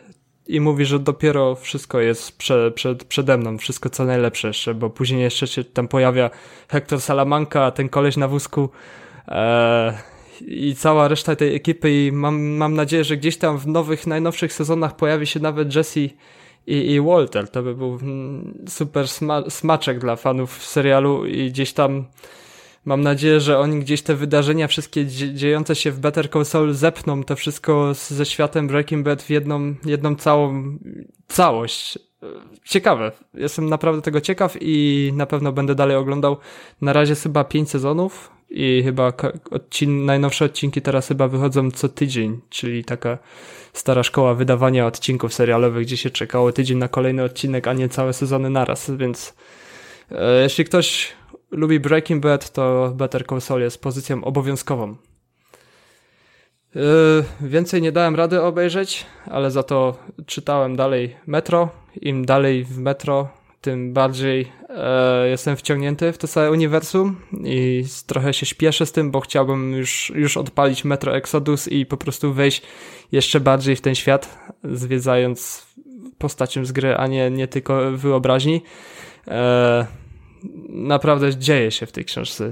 Uniwersum Metro naprawdę będę polecał każdemu, który, kto, kto lubi świat apokali- post-apo, post-apo i tym bardziej teraz e, to, to wszystko, co się dzieje, te wszystkie kwarantanny i, i wirusy i tak dalej i fajnie się w takim klimacie zatopić e, w, w książce Metro, gdzie tam już, już ludzkość też jest na, na granicy zagłady i, i poczytać sobie trochę o, te, o zagładzie z innej perspektywy, kiedy mamy taki klimat za oknem, jaki mamy, więc, więc Metro, jestem gdzieś tam po, ponad połowa E, dalej mi się podoba, mimo że mam trochę czasem wkurzające momenty, główny bohater mnie trochę irytuje czasem, ale może ktoś mu przemówi do rozumu, zobaczymy jak to wyjdzie na końcu. Ehm, pograłem w gry. Premiera, przesunięcie premiery, czyli Doom miał wyjść, wyjść w październiku w zeszłym, w zeszłym roku, ale wyszedł teraz, w marcu i nie mogłem sobie odmówić kupna gry w premierę i zagrania w premierę, bo to była dla mnie pozycja obowiązkowa. Mało kiedy czekam, mało kiedy robię preordery, śledzę nowinki i tak dalej. I w Dumie Eternalu to, była, to był obowiązek. I Doom to jest naprawdę Doom. Jestem mega zadowolony z tej, z tej pozycji. Muzyka, klimat, brutalność, wszystko jest w Doomie, wszystko, wszystkiego jest więcej, jak, jak w Doomie z 2016, wszystko jest zrobione lepiej i jest e, mniej czerwono, bo Krystian, wspominałeś mi wczoraj, że, że przechodziłeś Duma w 2016, 2016 i było bardzo dużo czerwonego koloru, nie? Bo akcja toczyła się na Marsie. Tak, tak, tak było, pamiętam, no. Przeszkadzało ci to? E, wiesz co, to, to miało swój e, specyficzny klimat. Wiedziałem, że, że, że to jest Doom. E, znaczy, może przy dłuższej grze tak, ale też wiesz, du dużo się wchodziło do tych budynków i tak dalej. E, nie, nie, chyba, chyba, chyba nie aż tak bardzo. No bo tamten Doom był jakoś tak, Tak, e, zawsze Marsie. mi się to kojarzy, że on był na Marsie i tam było cały czas czerwono, albo się chodziło w tych, w tych korytarzach tych wszystkich Mhm. jakichś tam statków kosmicznych, jakichś zabudowań w kosmosie i tak dalej. A tutaj e, w tej części Duma akcja toczy się na Ziemi, więc e, lokacje, które przemierzamy, które zwiedzamy, jestem dopiero w, w połowie czwartego rozdziału mniej więcej, gdzie rozdziałów jest około 13. E, więc nie zobaczyłem jeszcze dużo, ale takie, takie to są takie pierwsze wrażenia. E, lokacje są piękne. E, przemierzamy zimowe lokacje. Są rozmaite kolory. Nie ma tylko dominującej czerwieni i Marsa, tylko są mega jakieś dziwne budowle, mega krajobrazy. Zdarzało mi się, że po prostu po wielkiej siece, gdzie lała się krew, gdzie, gdzie zgniatało się mózgi i karmiło się demony własnymi sercami, przystanąłem na chwilę na, na brzegu, gdzieś tam na jakiejś skarpie na górze i podziwiałem widoki, bo to, co zrobili z widoczkami w tej grze, to naprawdę e, chciałem po prostu stać i screenować co chwilę to, co, to, co widzę, bo, bo gra jest naprawdę śliczna i na Xboxie One X e, ogrywam i chodzi świetnie. Gra jest szybka, gra jest trudna, gra jest mega brutalna. Wiadomo, historia, e, fabuła w tej, w tej grze stoi raczej na, na bardzo dalekim planie, bo, bo Doom jest skupiony na czymś innym. To jest po prostu strzelanka, bardzo brutalna, przy czym też bardzo kolorowa. Mamy różnego rodzaju branie, rodzaje amunicji, zbieranie amunicji poprzez przepiłowywanie wrogów i zbieranie życia poprzez e, wykańczanie podświece- e, się wrogów specjalnymi atakami wręcz, e, które, które są, podczas których jest mega brutalna animacja, to jest coś, co jest świetne, świetnie wykonane, świetny pomysł i po prostu Doom jest bardzo oldschoolowy. Musimy szukać apteczek, szukać życia i czasem musimy się też namęczyć z wrogami, bo, bo gra potrafi na, na, ja gram chyba na tym drugim z sześciu poziomów trudności i gra potrafi zejść za skórę, jeśli chodzi o poziom trudności. Zdarzało mi się ginąć e, raz za razem, ale ogólnie odbiór gry jest bardzo przyjemny. I to jest taka gra, gdzie po prostu odpalam grę, nie włączam sobie jakiejś muzyki czy podcastów w tle, tylko chłonę ten klimat, który jest w grze, bo w grze naprawdę zrobili kawał dobrej roboty, jeśli chodzi o muzykę, bo Doom zawsze słynął z, ciężkie metalowe, z ciężkich metalowych brzmi- brzmień, czyli coś, coś, co dla mnie jest chlebem powszednim, ciężkie metalowe brzmienia i soundtrack z tej gry. Szkoda, że nie ma go na płycie, bo bym chętnie sobie postawił. To znaczy, na pewno jest, ale kupiłem edycję cyfrową, więc, więc go nie mam, ale chętnie bym sobie postawił taką, taką płytkę z Duma gdzieś na mojej kolekcji płyt CD, żeby gdzieś tam e, było po prostu. E, będę przechodził dalej. Tryb multiplayer to już wspominaliśmy sobie, że tam gdzieś jakiś jest, ale nie jestem nim w ogóle zainteresowany, bo to jest jakieś dwa na jednego czy coś takiego, tam wspominaliśmy. Nie interesowałem się tym, ale po prostu będę grał dalej i myślę, że w następnym odcinku przygotuję że jakąś obszerniejszą recenzję, bo do tego czasu na pewno przejdę i na pewno sobie jakiś taki ogólny obraz tej gry będę mógł przedstawić. Więc Doom jak na razie bardzo polecam. Zobaczymy jak będzie dalej. Jestem sam ciekaw. I chyba od razu po nagraniu pójdę odpalić sobie i posiekać trochę potworów, bo to jest, to jest e, mega satysfakcja jest podczas tego. E, ale co, co jest ciekawostką z Duma, Doom nie zawiera przekleństw. E, mega jest brutalna, ale nie ma brzydkich słów, żeby dzieci nie podłapywały tych słów. Ciekawe, no, ciekawe podejście. Nie no spoko, mogą sobie oglądać jak tata na przykład gra, nie, nie ma Tak, problemu, jak ale, wyrywa się oko, wsadza do, do gęby, ale nie ma przekleństw, bo dzieci później przekleństwa powtarzają. A wiadomo, dziecko nie wyrwie demonowi oka i tak dalej, więc taka mała ciekawostka, że twórca Duma chciał, żeby nie było przekleństw, żeby jego dzieci mogły też w tą grę pograć. Więc Fajnie, fajnie. super. Czyli... Oj, ojciec, ojciec roku. Tak, tak, tak, tak. Przyjazne dla dzieci, no. Tylko, że my graliśmy w Duma będąc dziećmi, więc ja nie rozumiem w ogóle problemów. Całkowicie gościa rozumiem, że chciał, żeby jego dzieciak sobie pograł w Duma. Też bo to grałem. Ja Jest nie wiem, miałem- w opór gra. No dokładnie. To jest po prostu się sieka. No i Duma dwójkę grałem chyba jak miałem 7 lat i raczej nie zostawiło to jakiegoś trwałego śladu na moim umyślę. Nie wiem. Nie, tylko słuchasz metalowej muzyki. tak, może to przez Duma gdzieś tam i diabeł wszedł do głowy. nie, gra naprawdę polecam. Yy, kolejną gierką, którą ogrywam to jest Ori, o którym już Rafał mówił i dodam tylko, że, że postać Ori nie grałem w pierwszą część, co uważam za podczas grania w tą e, nową część uważam, że to był błąd podchodzić do gry nie grając w część pierwszą, bo jednak trochę e, traci się z tej historii. E, trochę jest taka, takie, taka zagadka, bo w pierwszej części jest wytłumaczone skąd pochodzi Ori i tak dalej, jak on się tam wziął, jak potoczyła się tam historia i w drugiej części po prostu wcielamy się w tego e, duszka Ori i idziemy dalej w historię. Znowu się dzieje e, zło, znowu, znowu historia, jakaś tam fabuła się robi, raz przykra, raz wesoła. E, muszę się przyznać, że były momenty w fabule, gdzie, gdzie e, naprawdę było mi smutno i przykro, więc e, ta gra naprawdę robi robotę od strony fabularnej. jeszcze dodaję pikanterii fakt, że tak naprawdę nie to z, skąd się bierze Ori, bo to, że Ori jest jakimś tam, wiesz, dzieckiem prawdziwego światła, czy tam coś w tym stylu, wiesz, pradawne światło i tak dalej, no to to jest i tak wytłumaczone w tej y, fabule, nie?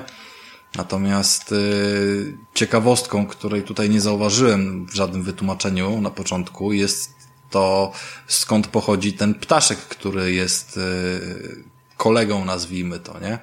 Ta sowa. I, i tamte, no ta sowa, no powiedzmy, że to jest sowa. To... Wygląda jak sowa. No. To chyba, chyba była sowa, no, ale jakby w gruncie rzeczy w pierwszej części mieliśmy okazję poznać yy, jej mamuśkę, nie? Więc yy, tam jest trochę więcej, wiesz, wink-wink i, i, i, rzeczy istotnych, nie, dla tej fabuły. Ona nie jest, na, na żadnym etapie nie jest, wiesz, jednoznaczna, nie? I, I, faktycznie trochę źle zrobiłeś, tym bardziej, że jedynka jest krótka w gruncie rzeczy. Nie trzeba jakoś dużo czasu poświęcić, żeby ją nadgonić. Yy, no, no, no szkoda trochę, szkoda trochę. No ale mam teraz taki, taki plan, żeby zostawić taki postęp jak mam teraz w grze, sięgnąć po jedynkę i później wrócić do drugiej części. Nie wiem, czy, czy to ma sens. Ja myślę, że nie wiem, nie wiem ile tego postępu zrobiłeś. No, muszę, eee, tutaj...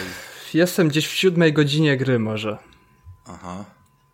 Więc już dosyć dużo zobaczyłem, dosyć rozwinąłem Wiesz, postać. 7 godzin gry to zależy, czy grasz dobrze, czy chujowo. No jakby tutaj. No, chciałem też o tym wspomnieć, że gra ma naprawdę poziom trudności. Gram na normalnym i czasem e, w ogóle ta gra w niektórych recenzjach widziałem, że jest, porów- jest e, nazwana jako Dark Souls platformówek, z czym się w ogóle nie zgadzam. Nie lubię te, tego typu porównań, bo później Dark Souls wyścigów, Dark Souls tego, ale ludzie po prostu piszą. Ja z Dark Soulsa y, platformówek, za Dark Soulsa platformówek uważam Hollow Knighta, więc, więc tu bym się dyskutował, ale jeśli chodzi o nazwanie Ori. Hollow Knight jest e, roguelike'iem, tak? E, tak, ale tu też jest platformowym. No ale to, to dużo masz takich, to, to, dużo masz tego e, typu rzeczy. Jest jeszcze ten spel, spelanki bodajże? Spelanki, Dead Cells. No, ale to są roguelike'i. To mówię, że dla mnie takim typowym właśnie jest Cuphead i zawsze będzie Cuphead. Bo tam, to, tam walczysz tylko z bossami i walczysz godzinę z każdym bossem i się pierdolisz z nimi. No ale to dlatego mówimy o platformowym, no to Cuphead nie jest, jest w tym momencie tak no naprawdę, wiesz... Jest, jest platformowy, no jak nie jest platformowy? No kurwa, no, no skaczesz, czasami walki z bossami masz takie, że masz e, planszę, którą się porusza i w ogóle masz też planszę, która się porusza. I też się... Nie no, jakby ja to, to wszystko jakby rozumiem, no. Znaczy ogólnie... Nie wiem, czy to w ogóle szukanie, doszukiwanie się tego porównania ma sens. Na pewno jest gra wymagająca i jest Ale chyba pięknie, nie aż wiesz, tak punkty... Wymagająca. Jest nie wiem, ja nie poziom... grałem żadne Dark Soulsy, żeby powiedzieć. No. to, to, to nie próbuję nawet, to nawet nie próbuję. Wiesz co, powiem ci tak, yy, grając w Ori nie mam wrażenia, że yy,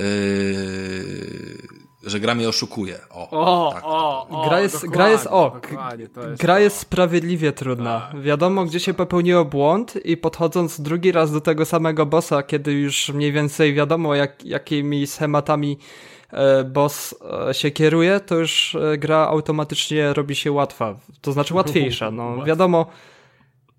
Nie no, łatwa nie, ale po prostu Po prostu się uczysz, uczysz na błędach, idzie ją rozkminić. No tak.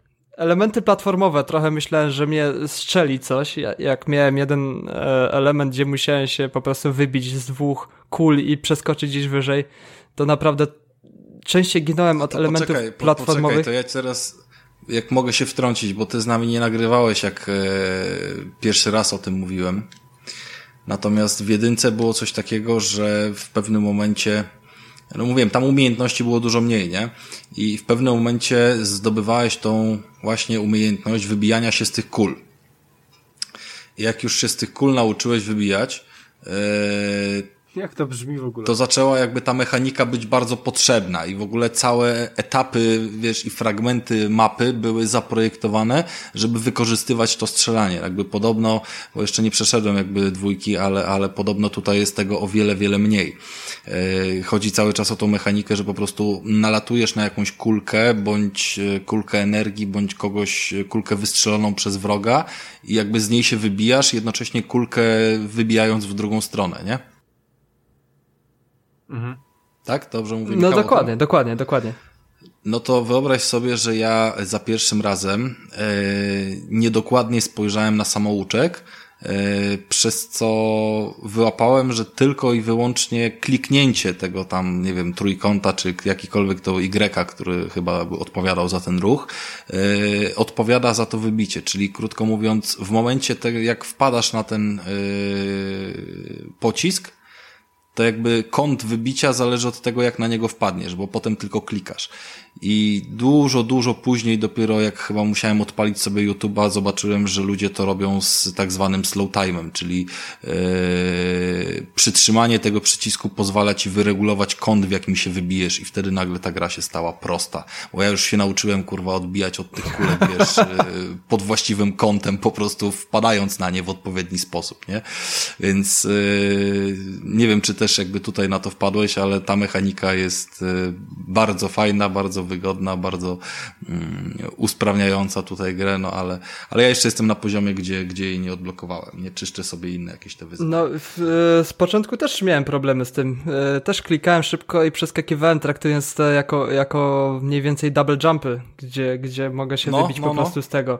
Traktowałem to też w ten sposób, ale później raz mi się przytrzymało i pojawiła się, pojawiła się strzałka po prostu, w którą stronę mogę się wybić i zatrzymał się czas. Ja mówię, o, to jest proste. No ja, Ale się, jest- ja się zatrzymałem, pewien- pamiętam, pamiętam, że w jedynce była taka, taki moment, że odbijając się od takich lampek, musiałeś uciekać przez drzewo do góry, które zalewała woda od dołu, czyli czasówka typowa i bez żadnych save'ów po drodze musiałeś wykonać takich skoków 20, nie? I na tym się poddałem i po prostu to przeobejrzałem na YouTubie i wtedy nagle, aha, to trzeba przytrzymać. Ale widać, wi- to widziałem ten etap z jedynki i on wyglądał na wymagający bardzo, coś co... był wymagający, ale no mówię ci już, jak, jak, jak tą umiejętność się opanowało, to było spoko, aczkolwiek potem ona i tak była na końcowych etapach już szlifowana do granic, nie? Trzeba się było, wiesz, umiejętnie tam tłuc, ale, ale było, było, było spoko, nie? Mm, Natomiast no tutaj jest, jest dużo różnych innych możliwości w tej grze, nie da się ukryć. No i chyba sięgnę naprawdę po pierwszym część, zanim pójdę dalej w drugą, żeby, żeby mieć ten komplet. I e, postać Ori stwierdziłem, że jest tak urocza, że zamówiłem sobie maskotkę Ori i leży u mnie na kanapie O, podczas o, rozgrywki. fajnie, fajnie, Śpi sobie Ale ja taki, też taki mam ochotę Ori. zamówić, wyślij mi link, bo ja właśnie dokładnie to chciałem zrobić, jak sobie przypomniałem Ej, teraz. to- to mi jest też- E, na Amazonie zamówiłem, A, dobra. na Amazonie. No do, na Amazonie, no to chuj w Amazona. 18 euro kosztowała. Duża? Dobra, ja sobie, zam ja sobie zamówię z Chin, bo tam już nie ma wirusa. Jest taka, taka w miarę okej, tak z 20 centymetrów nawet więcej z ogonem ma. Ale, ale, ale bardzo, bardzo, bardzo urocza maskotka, więc y, takie gadżety lubię. Więc do Ori może jeszcze wrócimy w następnym odcinku, żeby jakąś tam lepszą recenzję z tego zrobić, bo warto. I kolejnym tytułem, jaki ograłem, to jest polska gra na Nintendo Switch i chyba na komórki. Nie jestem pewien, czy na komórki na PC nie znalazłem, na PlayStation 4 i Xboxa też nie znalazłem. Gra nazywa się Invento. Tytuł pewnie wam zupełnie nic nie mówi. I jak sobie, nie wiem, wklepiecie w Google, jak to wygląda, to zdziwicie się i powiecie, w co, w co ty grasz? Jesteśmy kocią mamą. To w ogóle. To jest płatne. 4 euro chyba zapłaciłem za to. 70.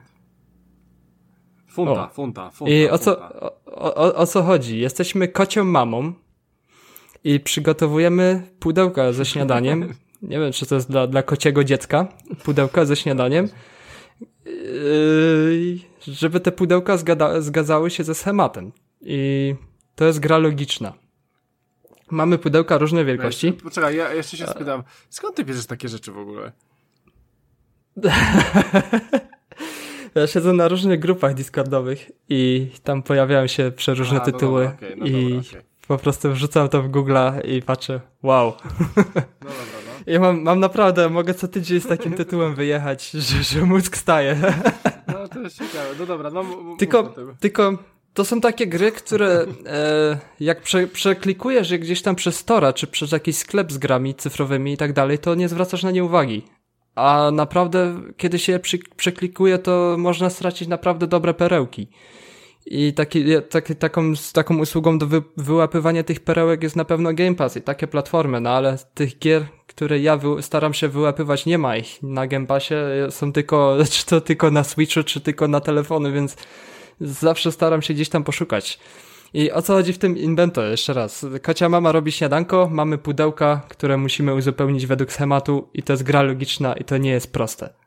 Mamy na przykład pudełko 2 na 2 musimy na dole ustawić, e, nie wiem, dwa ryże, a do góry z lewej strony łasosia i z prawej strony też ryż.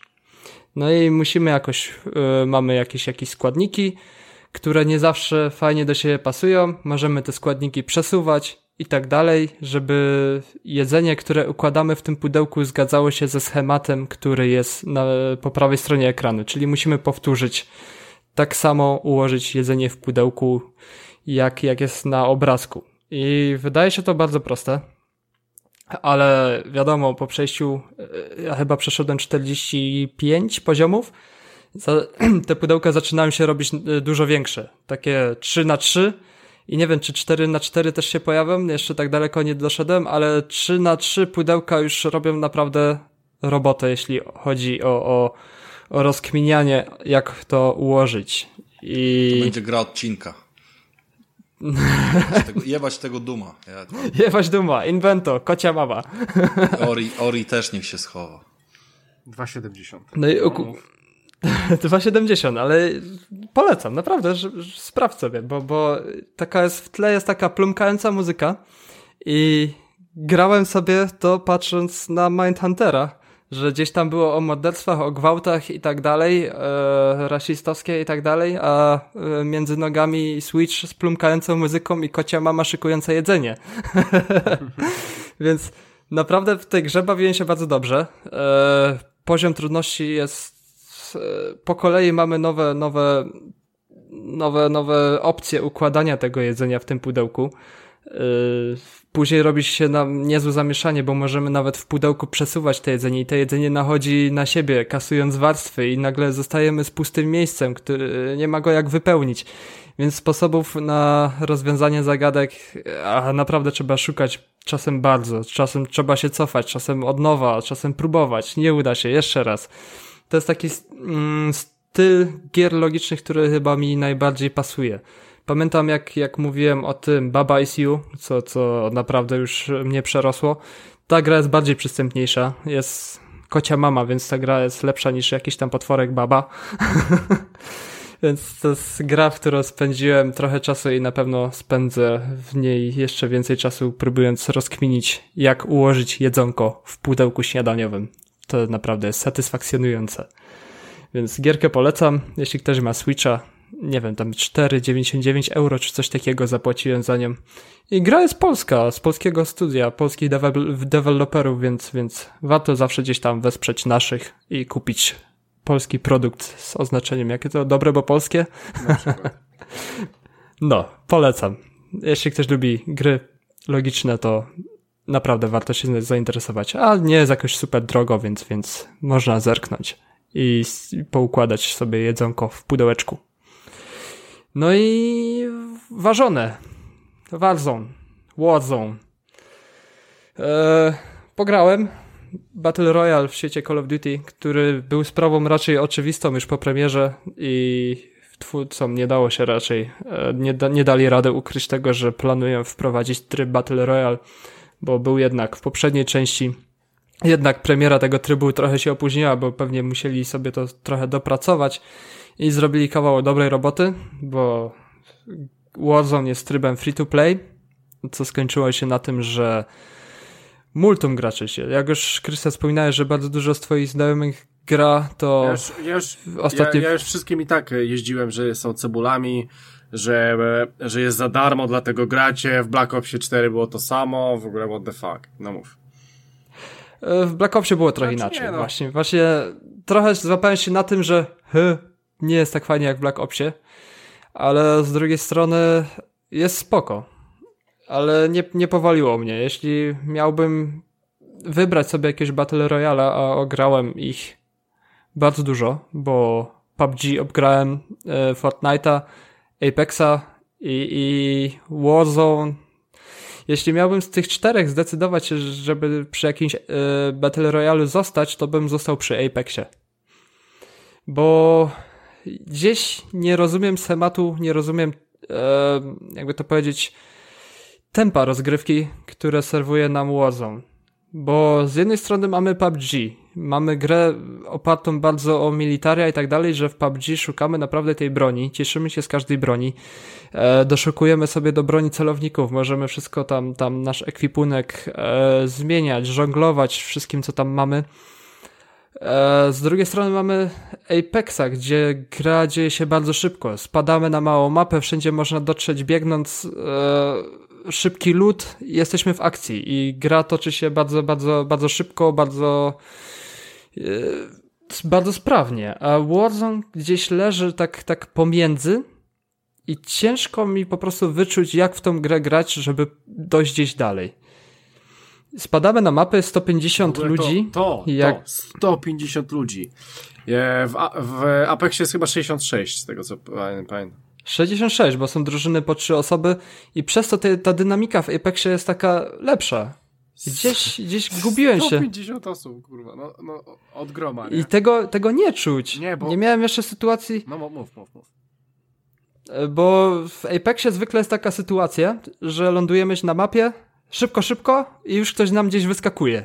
I gdzieś tam jest ten, że te pierwsze momenty trzeba, trzeba przetrwać, później spokojnie sobie gdzieś tam lutować, ale zawsze gdzieś tam, no zawsze, w 80% przypadkach trzeba walczyć o swoją pozycję zaraz na, na, na starcie, żeby, żeby swój teren do lutu sobie zabezpieczyć, to trzeba gdzieś już tam kogoś zacząć eliminować, więc, więc to jest yy, żwawa akcja. Yy, PUBG jest zawsze kampienie, chodzenie po budynkach, yy, głównie opiera się to na lutowaniu czy na strzelaniu, a Warzone gdzieś, gdzieś zgubił się gdzieś ten, ten rytm gry dla mnie, bo lądujemy, niby gdzieś tam już ktoś się strzela, ale gdzieś tak ta dynamika tego lutowania i, i to, gdzie znajdujemy różne rzeczy, gdzieś mi się to gubi. Są pieniądze do zbierania, możemy gdzieś tam kupować za pieniądze nalot, czy, czy UAV, czy wszystkie, wszystkie perki, które są znane z, z multiplayera Call of Duty. I możemy po jakimś czasie kupić sobie swoją klasę, którą gramy na, na multiplayerze w Call of Duty, kupić sobie ją w Battle Royale ze skrzynki po prostu wybrać sobie ją. Czyli jak, jak grasz sobie w multiplayerze i masz swój, swoją ulubioną broń wypicowaną, e, czyli masz założony tam tłumik, jakiś e, grip do lepszego trzymania, jakiś, jakiś nie wiem, kolbę, celownik i tak dalej, to później tą broń, którą sobie wylewelowałeś, e, możesz sobie ją sprawić bardzo szybko e, w Battle Royale, co daje ci od razu na starcie przewagę, że masz odpicowaną broń, a ludzie, którzy potrzebują dużo więcej czasu, żeby sobie to zupgrade'ować, którzy grają tylko w Battle Royale, bo jest free to play i mają tylko do niego dostęp, są trochę w tyle, jeśli chodzi o, o bronie, który, którymi się posługują w grze. Więc Czyli gdzieś... To jest trochę y, win to play, pay to win. E, nie wiem, czy to jest dobre określenie, że to jest pay to win, ale po prostu no nie, no, ci, no, kup, co grają... koda i tyle, no. No ale koda ci nic nie da, jak nie pogrindujesz sobie na multiplayerze, więc jednak trzeba się trochę odpicować na tych, na tych e, multiplayerze zwyczajnie, na deathmatchu i tak dalej, żeby sobie podskillować bronię. Jednak czuć tą przewagę, że gdzieś tam ci ludzie, którzy na multiplayerze, jak ja, spędzili dużo godzin, bo gdzieś tam mam na multiplayerze 80 już chyba poziom. Moja M4 jest e, podbita do 80 poziomu, mam wszystko do mojej M4, M4, celowniki i tak dalej. I to daje mi mega dużą przewagę w Battle Royale. I co uważam za, za trochę niesłuszne. Nie podoba mi się to. Więc nie powinno takie coś być, bo Battle Royale to jednak każdy startuje od zera i każdy powinien mieć równe szanse w tej grze. Okej, okay, można sobie zakupić skórki i tak dalej, które nie, nie mają wpływu na, na rozgrywkę, ale że z odpicowanymi brońmi mogę sobie gdzieś tam od razu wyskoczyć, to, to mi się trochę ten, ten którym, sposób dobrze, nie podoba. w momencie ty możesz wyskoczyć? Bo to nie jest tak, że ty sobie wchodzisz do gry ze swoją bronią, tak? Nie, nie. W ogóle startujemy z pistoletem. Jak lądujemy, mamy no, pistolet no w ręce. Więc... Y- no i gdzieś tam nagle się pojawia na mapie po jakimś czasie, że e, skrzynka z łupem leży. Możemy sobie tam podejść. No ale i zwykle... może tam też podejść 150 osób, tak? E, może podejść 150 osób, ale w przypadkach, kiedy ja podchodziłem do tej, to nikt mnie nie atakował. Mogłem sobie spokojnie, mój kumpel sobie jeszcze podbiegł, nikt nas nie osłaniał, sobie powybieraliśmy, jeszcze sobie tam klikałem po tym menu, która broń mi będzie bardziej pasować i tak dalej, która klasa, którą sobie gdzieś tam przygotowałem. Po prostu nie, nie miałem jakiegoś parcia, że mnie ktoś zaraz może zaatakować, że, że gdzieś jak, jak w PUBG, posłużę się tu teraz przykładem też PUBG znowu, wylądowała gdzieś skrzynka ze specjalnym ekwipunkiem i tak dalej, to ta skrzynka była takim świętym gralem na tym mapie bo była jakaś e, super ekstra rzadka broń i tak dalej, więc skrzynka stała się zawsze obiektem zainteresowania z każdej strony i skrzynka lądowała w takim punkcie strategicznym, że, że przeważnie była otwarta przestrzeń i tak dalej, że było naprawdę wielkim wyzwaniem zdobyć lód z tej skrzynki. A tutaj skrzynka nie robi wrażenia, o, spadła skrzynka z broni, pójdę sobie po swoją klasę i możemy grać dalej. I tak to wygląda. Bez żadnej spiny, nie ma czegoś takiego, jeden leci, inni osłaniają i tak dalej nie, gdzieś to, gdzieś to się zgubiło I, i to mnie trochę z tego rytmu wybiło. I nie wiem, Ale, czy, czy, e, Dobrze, a e, rozumiem, o co ci chodzi. E, jest, jest zupełnie inna gra też ze względu na ilość e, graczy. Po, e, powiedz mi jedną rzecz, bo ja słyszałem, że ta mapa to jest zlepek innych map. Tak, e, mapy z multiplayera są zlepione. Tak samo było w tym, w Black Opsie, że mieliśmy miejsca znane z, z trybów multiplayer, gdzie gdzieś tam po mapach biegaliśmy, gdzie, gdzie była strzelnica czy tak dalej, to te, te, te miejsca przenoszono na, do, do Battle Royale i w tej części w Warzone jest naprawdę można się sobie znaleźć w miejscach, w których się biegało podczas grania w tryb multiplayer. Gdzieś tam są bardziej rozbudowane. E, mapka jest, jest dosyć duża, gdzie ta liczba 150 graczy gdzieś się traci na tej mapie po prostu. Mm, szybko można kogoś zauważyć, ale też czasem ma się po prostu na początku rundy dużo spokoju, że mo można gdzieś sobie zawsze polutować i tak dalej, żeby sobie zdobyć jaką tam, tam broń, czy to shotguny, czy tak dalej. Jest, jest po prostu spokój w tej grze. E, nie ma jakiegoś tam mm, chaosu, jak jest w Apexie. Jest tak zrównoważone i co dodali w tej grze, co jest takim ciekawym smaczkiem, ale wprowadza do tej gry trochę takiego też dla mnie mieszanego uczucia, takiego wybija strasznie z rytmu.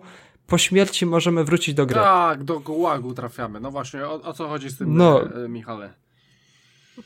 Gułag strasznie rozprasza i strasznie wybija z rytmu. Dla mnie to jest niepotrzebne. Jak się ginie, to się ginie, startuje się nową rundę, bierze się cały skład ze sobą i się gra dalej a gułak po prostu sprawia, że nasz skład się rozsypuje w przewadze. E, ktoś z nas musi zawsze czekać, bo jeśli zginiemy w tym, w tym Warzone, to trafiamy do gułagu. I mamy lobby w gułagu, ludzi, którzy zginęli i tak dalej, i mamy potyczkę jeden na jeden.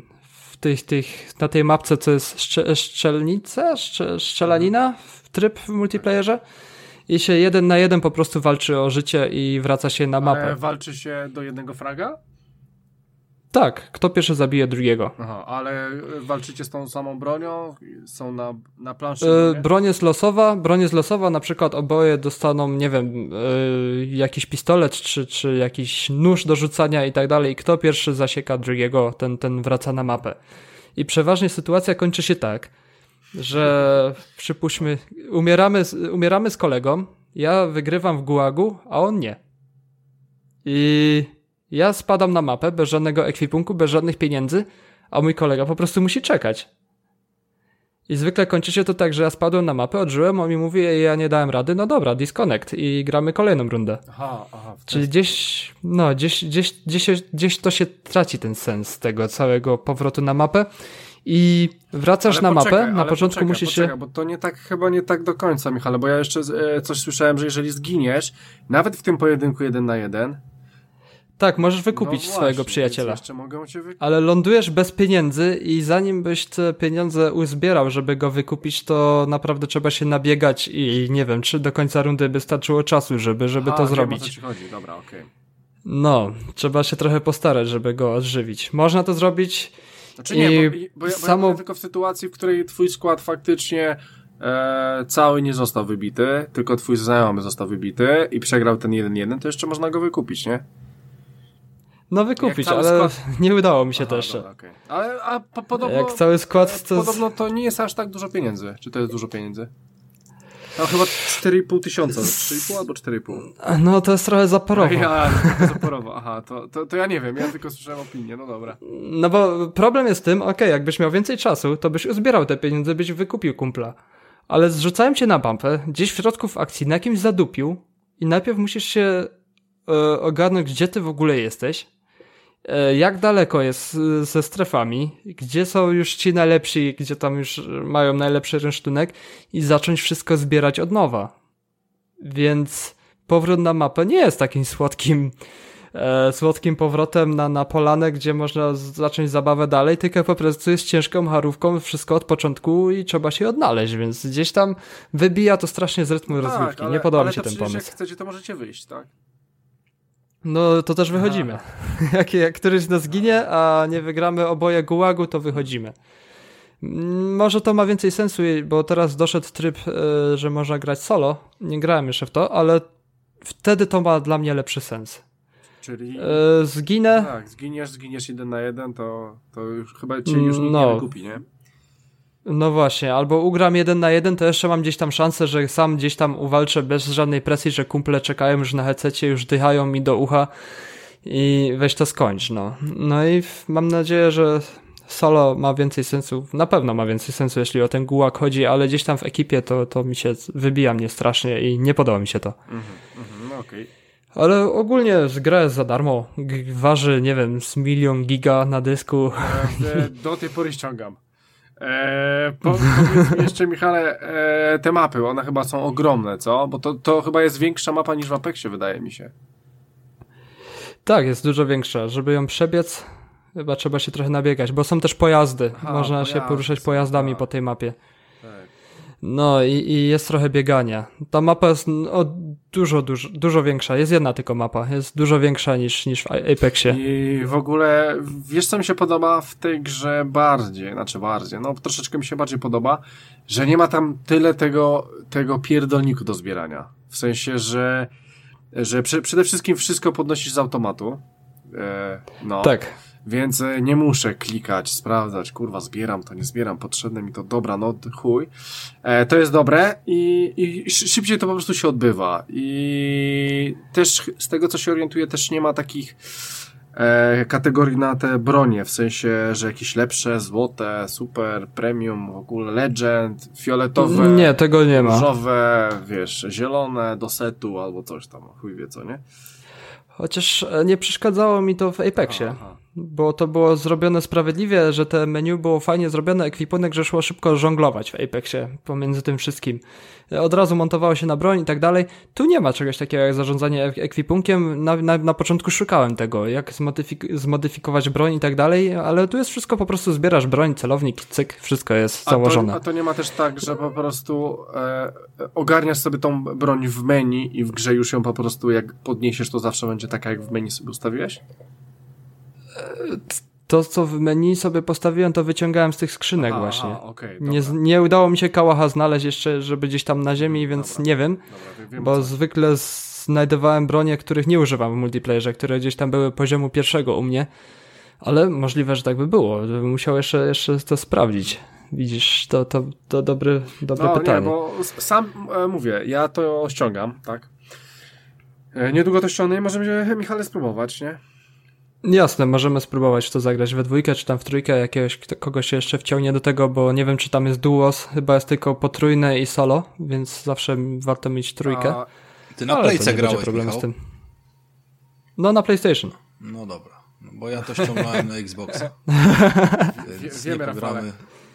Ale, ale właśnie, jest tam crossplay. Właśnie, jest przecież crossplay. crossplay. Jestem ciekaw, czy konsolowy, bo mi znajomí mówili, że grali na Playce i nie widzieli, żeby ktoś był na Xboxie. W sensie, że są...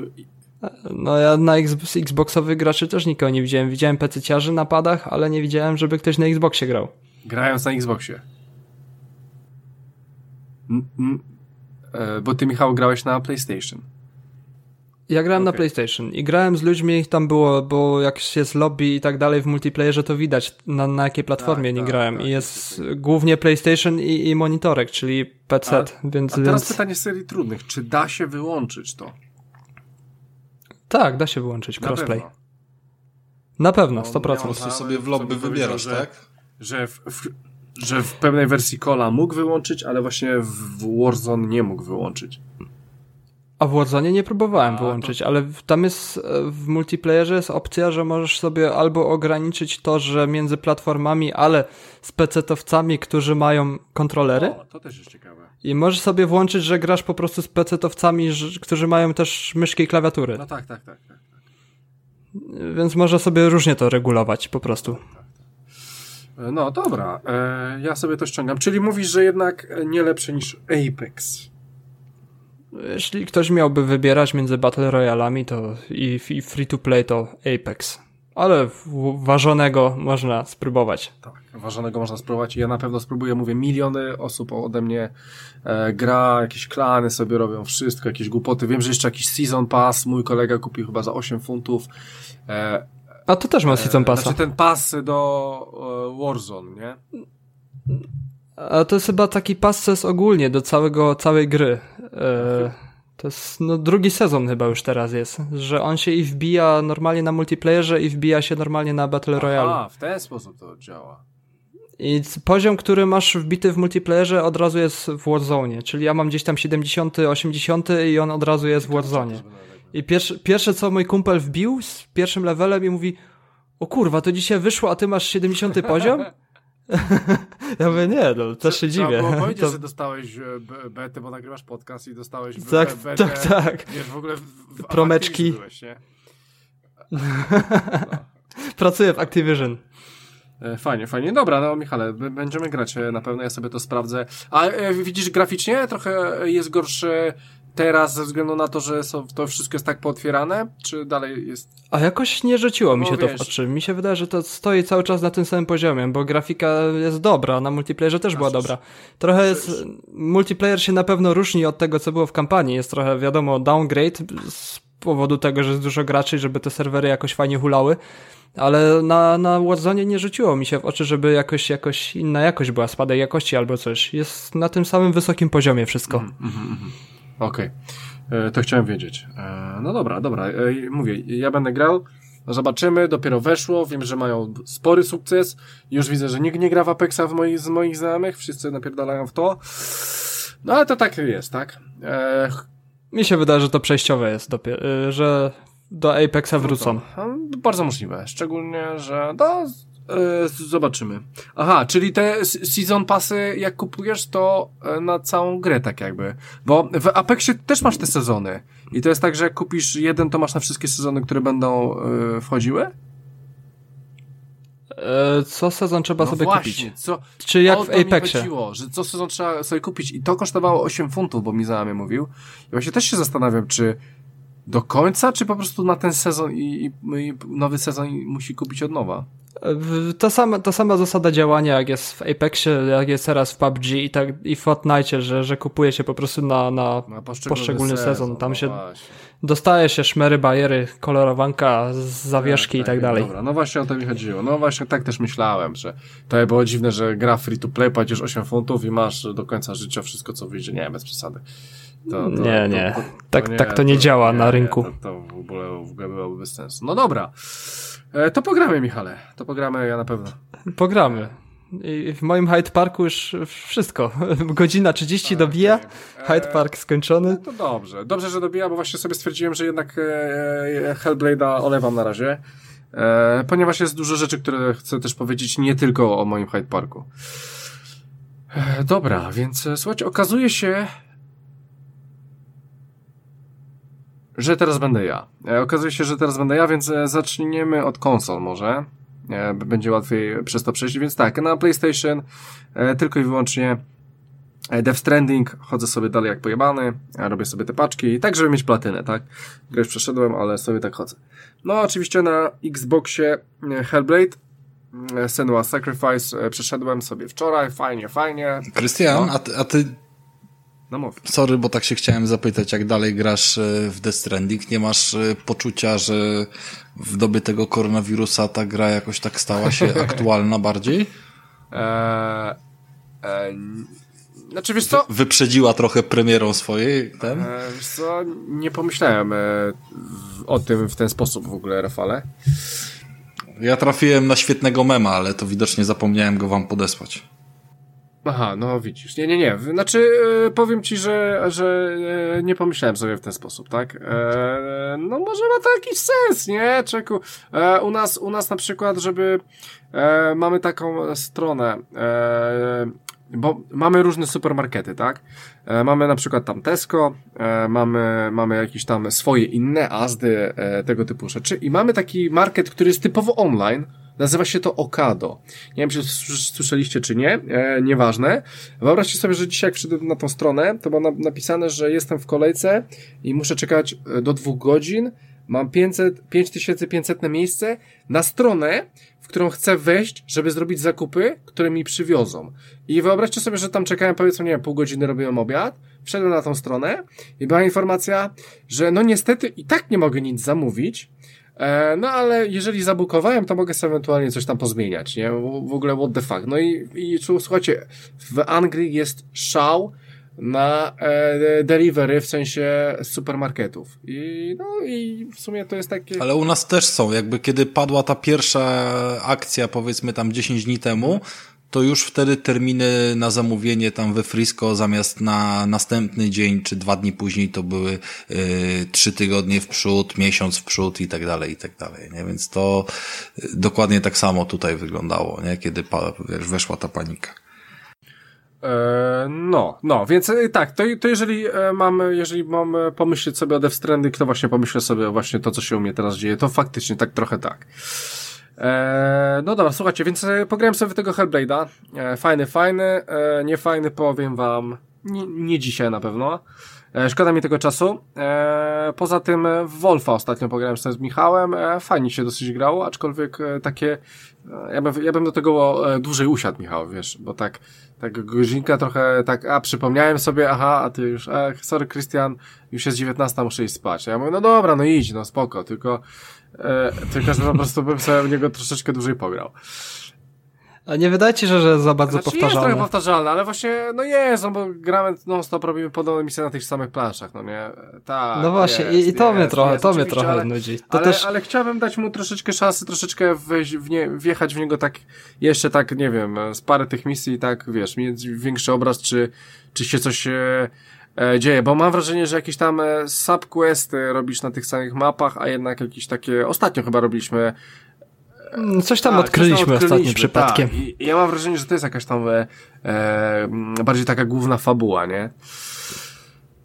Tylko mi się, u mnie granie Wolfensteina tego jest takie, że ja coraz większą ochotę mam na Division 2, przez to, że gramy tak, razem w tego tak, Wolfensteina. Tak, bo tro, troszeczkę nawet widzę e, pewnego rodzaju podobieństwa, nie? W nim. E, bo w sumie jest też, też taki pojebany świat, e, też się ci ludzie non-stop respawnują i też masz te misje i sobie chodzisz po tej mapie i sobie zwiedzasz metra, nie metra. E, jest troszeczkę podobnie i oczywiście te paski życia mają też nad głowami, tak jak w Division, nie? Mm, no tak, tak. Eee, no tak, ale, ale to właśnie tylko mówię, że, że sobie z Michałem gramy i jest fajnie i jeszcze chcę z nim sobie pograć, nawet jak w Division jeszcze nie będzie miał. Eee, poza tym z, z, to już słyszeliście, z Rafałem sobie grałem w Gearsy w 5, fajnie było.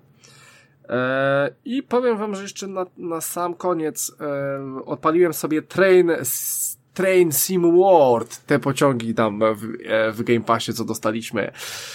E, w ogóle jak ściągnąłem tą grę, to ściągnąłem się od razu jakieś... Ja to też włączyłem, żeby nie było. E, cztery... Ależ... No. O Boże. Nie, no nie gadaj. Znaczy, e, nie, nie wiem ile ty w to pograłeś, bo... Nie no, nie, nie, nie będę ukrywał nie za długo, ale potem jakoś tak trafiłem, słuchaj, chyba na Playce przeglądałem wyprzedaż i trafiłem na tą samą grę w sklepie. Yy, dodatkowe mapy i pociągi do tej gry łącznie kosztują jakieś półtora tysiąca złotych. I widzisz, widzisz Rafale, ile jesteś do przodu? No, jedną trzecią bądź tego, bo tam się ściągają trzy, trzy różne, czy cztery różne dodatki. E, słuchajcie, e, faktem jest, że ja to odpaliłem, e, pogram sobie w to, bo czasami fajnie mi jest odpalić grę, w której po prostu będę się relaksował, w której nie będę musiał myśleć, nie będę musiał się spinać, nie będę musiał się wkurwiać, nie będę musiał obliczać, w którego po prostu sobie usiądę i jadę. E, do przodu, do tyłu i jadę. Więc e, to może być taka gra, troszeczkę pograłem, ale, ale po prostu wiem, że wiem jak e, steruje się pociągiem i wiem, że możesz jechać też jako pasażer. E, tak, ale to akurat nie ma większego znaczenia, więc na pewno do tego wrócę pomimo jakiejś tam średniej tej grafiki. E, słuchajcie, jeszcze chciałem powiedzieć o czymś. Aha, no i teraz myślę, co otworzyć. Co otworzyć, myślę właśnie albo Kingdom Hearts 3 otworzę, bo tak sobie pomyślałem, że chyba to, w to wjadę, albo po prostu wjadę w Age of Wonders, e, Planetfall, który mamy na Xboxie za darmo. Nie wiem jeszcze. E, ale to tak sobie to zostawiam. Więc słuchajcie, to jeżeli chodzi o gry, e, nic więcej mi nie wpadło i na razie nie wpadnie. E, słuchajcie, jeżeli chodzi o filmy, E, no to tak, e, tak, tak, jadę od tyłu. E, Rocketmana obejrzałem sobie z HBO, e, czyli historia e, bardzo dobrego, dobrze znanego Eltona Johna. E, poznajemy tam jego historię, dosyć ciekawą, kim jest Elton John, jak śpiewał, jak się dorobił i tak dalej, i tak dalej. Bardzo fajna historia, bardzo fajny film e, biograficzny, e, dosyć, e, dosyć e, mocno muzyczny, wiadomo. E, jak najbardziej polecam. E, fajnie, fajnie i przyjemnie się to ogląda. E, no, no i tyle. Więcej, więcej w tym temacie nie mam. Tak samo jeżeli chodzi o Taylor Swift. Na Netflixie wyszło coś takiego Taylor Swift. Ja w ogóle praktycznie nie wiem kto to jest, ale nie, niestety radio mam w pracy i kojarzę niektóre rzeczy i oglądam sobie taki dokument o Taylor Swift e, i stwierdzam, że o Boże, ja znam te piosenki. E, ale nawet ich nie słucham i w ogóle bym nawet nie wiedział, kto to śpiewa, no bo po prostu to w radiu leci.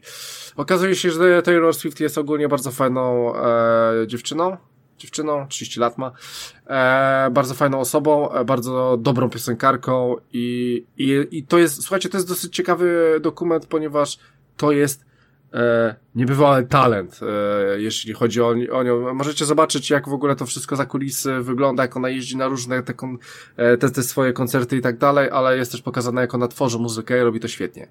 E, naprawdę fajnie jest to obejrzeć. E, w ogóle bardzo podobnie robi Elton John e, właśnie w Rocketmanie. E, on świetnie gra, on ma świetny słuch i właśnie w tym filmie jest pokazane, jak świetny słuch on ma. E, więc ogólnie dwa w takie muzyczne filmy mi się trafiły i powiem wam, że żadnego nie żałuję i, i gdyby były jakieś takie kontynuacje, dalej bym oglądał, więc e, polecam wam. Naprawdę wam to polecam. Słuchajcie, jeszcze dwie rzeczy. Trzy. No, ze względu na to, że mamy sytuację, jaką mamy, pandemię i tak dalej, no to postanowiłem sobie obejrzeć Contagion, Epidemię Strachu. E, powiem wam, że e, to jest e, film z Soderberga, reżyser dosyć znany. Powiem wam, że bardzo dużo znanych postaci tam gra, bo mamy Mata Damona, mamy Jude Law, mamy Gwyneth Petro, mamy Kate Winslet, mamy, mamy naprawdę dużo osób. E, I, I tam oczywiście tak samo. Mamy wirus w Chinach, e, no i coś tam wybucha i się dowiadujemy, że ludzie giną i dosyć łatwo giną i dosyć szybko giną, więc e, powiem wam, że ten nasz koronawirus to jest pikuś przy tym, co jest w tym filmie.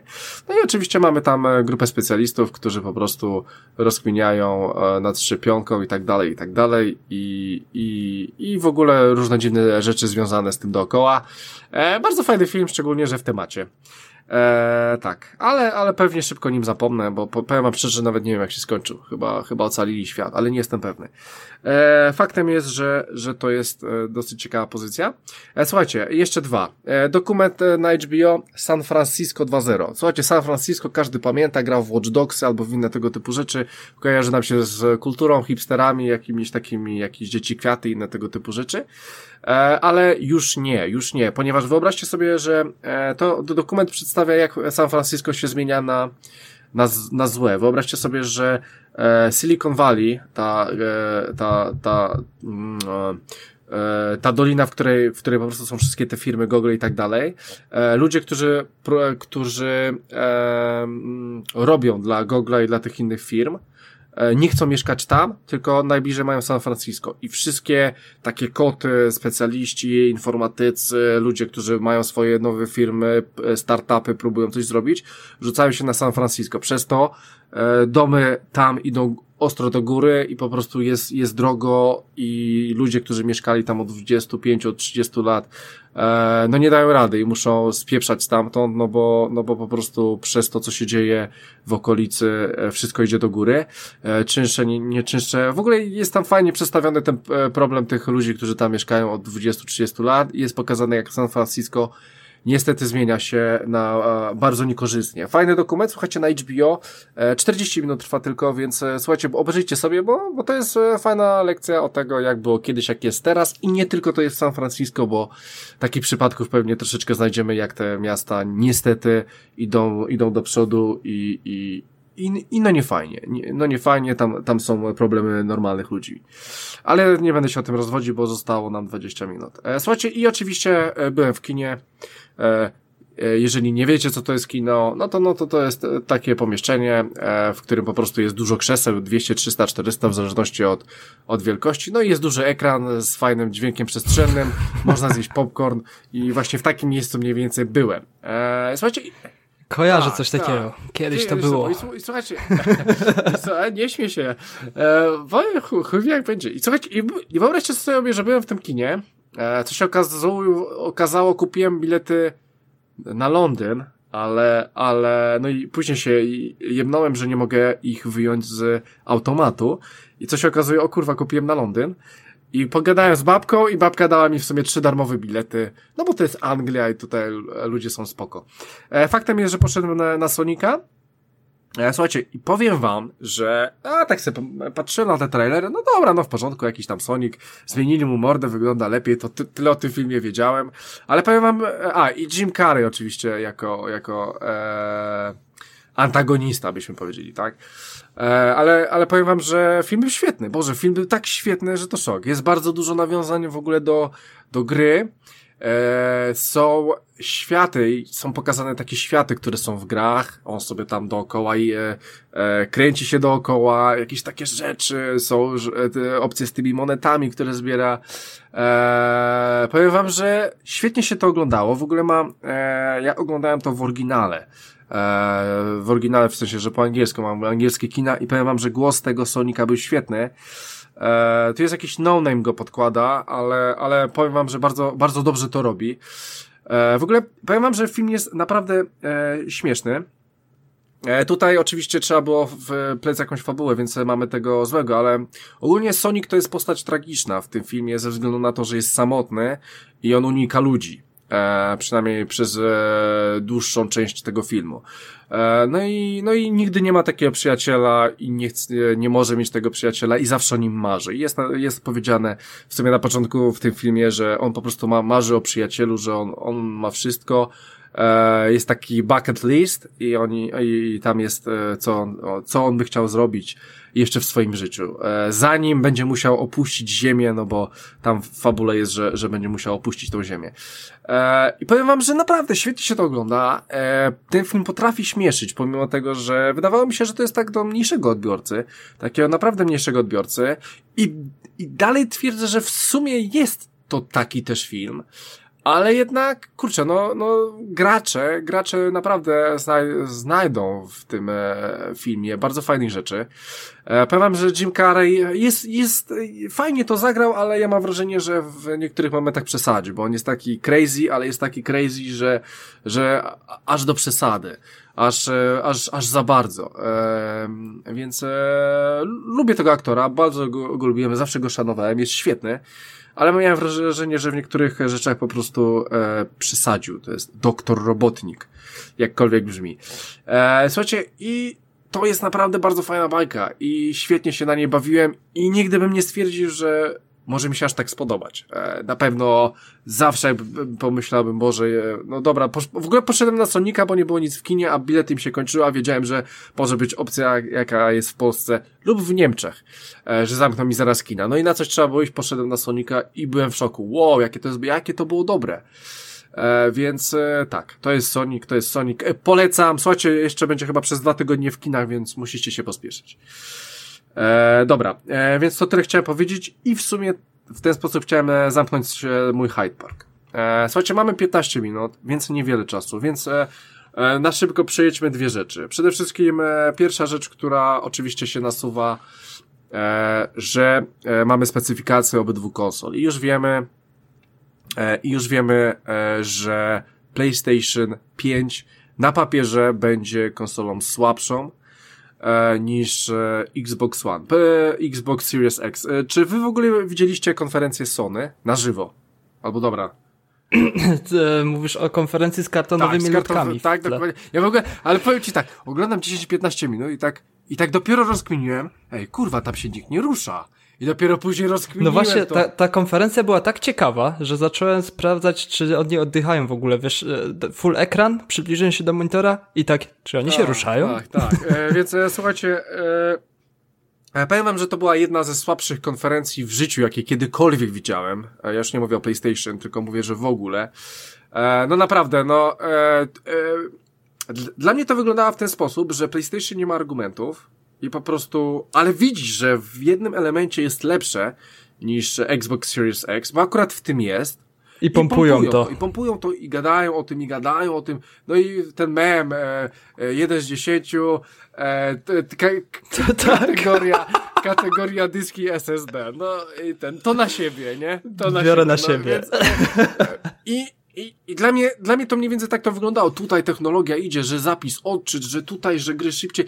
I, i cała konferencja dla mnie praktycznie, słuchajcie, ja oglądałem live, przynajmniej oglądałem ją live 40 minut, później już olałem, bo, bo tego się nie, nie, nie dało oglądać. Ja pół godziny tak, wytrzymałem. Tak, więc e, dla mnie to tak w, e, wyglądało dwie rzeczy, że PlayStation 5 nie ma, e, że, że Sony nie ma jakichś takich e, grubszych argumentów, żeby coś w ogóle pokazać z Xbox Series X. Może jeszcze to nie jest ten czas. Może się dopiero rozgrza, rozgrzeją i coś pokażą, ale no, no, no, tą bitwę przegrali, niestety. Ale to, to nie była konferencja dla graczy. No, mi się wydaje, Ta, że to oczywiście. oni trochę popełnili błąd, że, że zrobili ogłoszenie jutro o tej, o tej godzinie pokażemy PlayStation, powiemy o PlayStation i wszyscy gracze hurra, będziemy, zobaczymy nowe PlayStation i tak dalej. A to była po prostu konferencja dla deweloperów, żeby, żeby mniej więcej infrastrukturę tego urządzenia, co nas graczy tak jakby mało interesujemy, nie programujemy e, na tą konsolę, żeby nas to jakoś super interesowało, że mamy do dyspozycji dysk SSD i tak dalej i trochę błędnie e, Sony podeszło do tego i trochę to był strzał w kolano, bo jak patrzyłem ile ludzi na to patrzy, to było 600 no, tysięcy no, było? Chyba mniej więcej? Znaczy live może tak, ale w, e, no 600 chyba 20 albo 30. No było grubo, przez to, że Sony trochę źle zagrało w ten marketing i trochę, nie wiem, papka technologiczna szkoda. Ja bym chętnie już zobaczył wygląd konsoli, e, chętnie bym zobaczył jakieś gry, jak to wszystko działa i tak dalej, bo Xbox to pokazał. No i Xbox? coraz bardziej jestem skierowany w stronę Microsoftu, bo Microsoft jest bardziej for the players niż Sony, które ma hasło for the players. E, tak, e, masz rację. Słuchajcie, no? ale moim zdaniem, moim zdaniem to to nie jest wszystko bez powodu i w mam wrażenie, że w tym momencie Microsoft jest wycyckany już ze wszystkiego. jakby ja dopuszczam dwa scenariusze. Albo Sony jest w dupie, jakieś tam przez problemy, załóżmy z produkcją, z wirusem, czymś tam jeszcze, czymś tam jeszcze i po prostu to skrzani i gdzieś tam próbuje właśnie takimi rzeczami coś tam zatkać temat.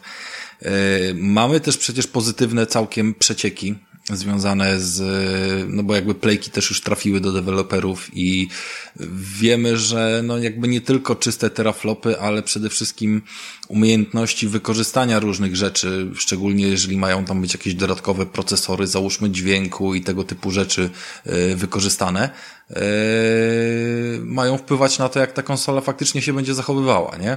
Oczywiście Xbox też ma swoje tam dobre, dobre yy, technologie za jakby wykorzystane, no ale Dalej nie mamy nic odkryte poza paroma jakimiś tam kluczowymi elementami, z których jedne wychodzą z taką prędkością, inne wychodzą z inną, no ale jakby ani jedna, ani druga konsola nie pokazała tak naprawdę ani rozgrywki, ani czego z żadnych jakichś tam gier.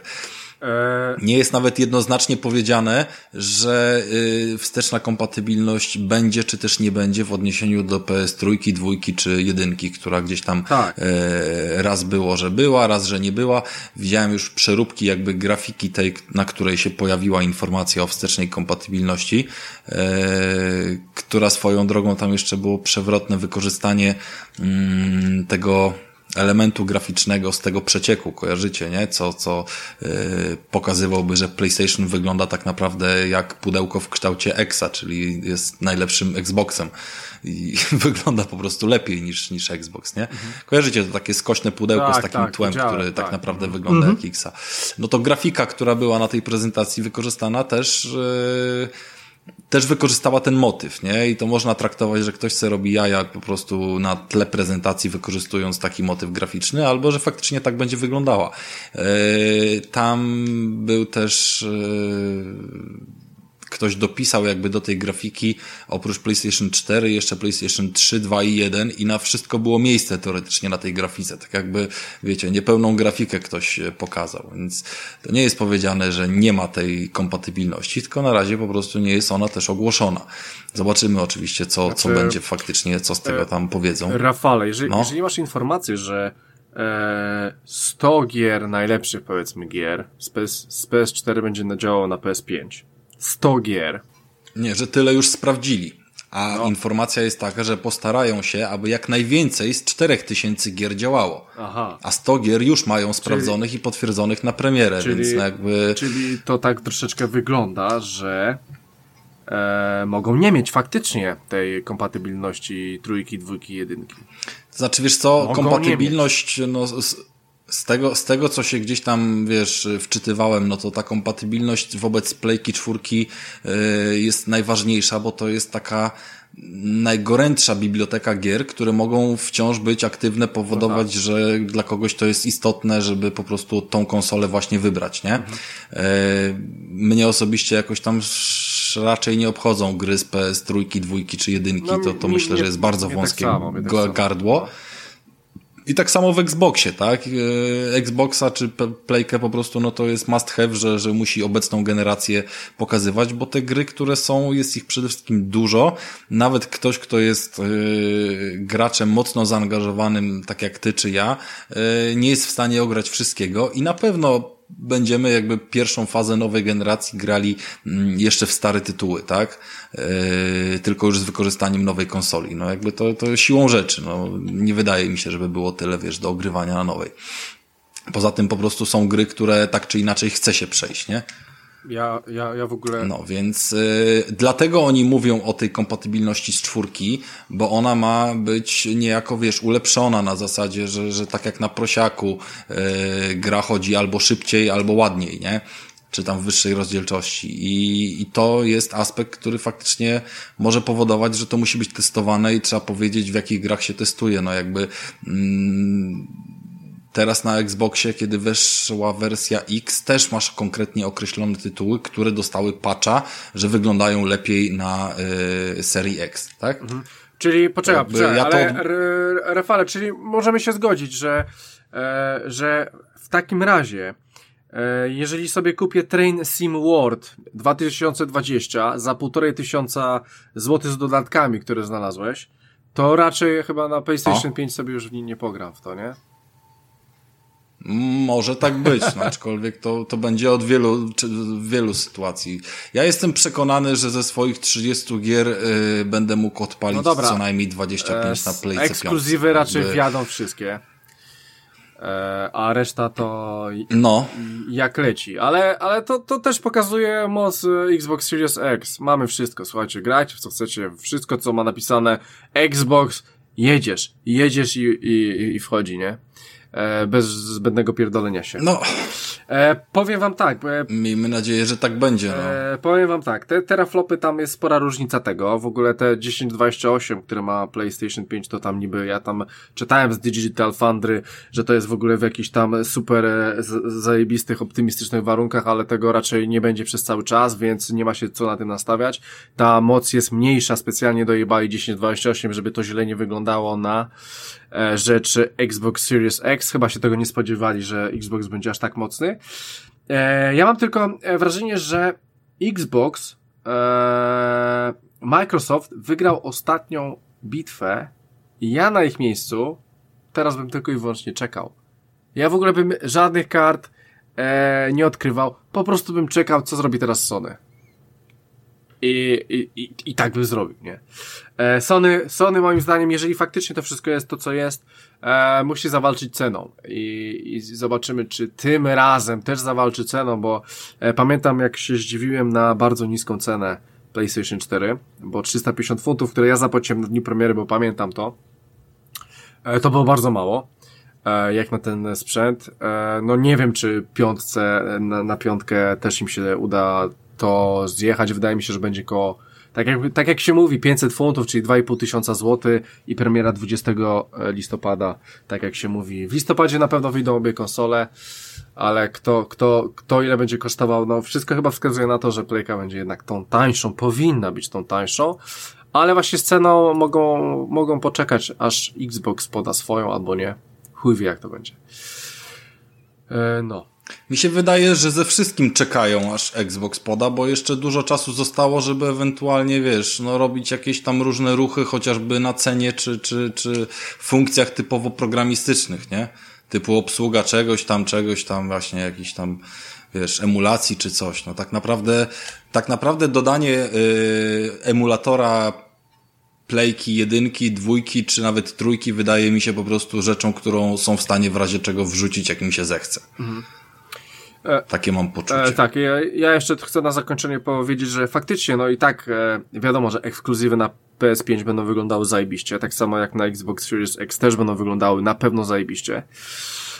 E, ale ze względu na to, że ta różnica jest między tymi konsolami i to jest na korzyść Xboxa, mam wrażenie, że te multiplatformowe gry, może nie od razu, ale po jakimś roku, dwóch, trzech mogą wyglądać e, lepiej, albo więcej klatek, albo wyższa rozdzielczość na Xbox Series X i na PlayStation 5 będą musieli niestety e, coś zabierać. I mam jeszcze niemiłe wrażenie takie, że na PlayStation 5 ze względu na tą specyfikację, która jest, a, a no, ogólnie CPU, GPU jest słabszy i to sporo słabszy niż na Xboxie, to wydaje się, że PlayStation 5 Pro wyjdzie szybciej niż nam się wydaje niestety.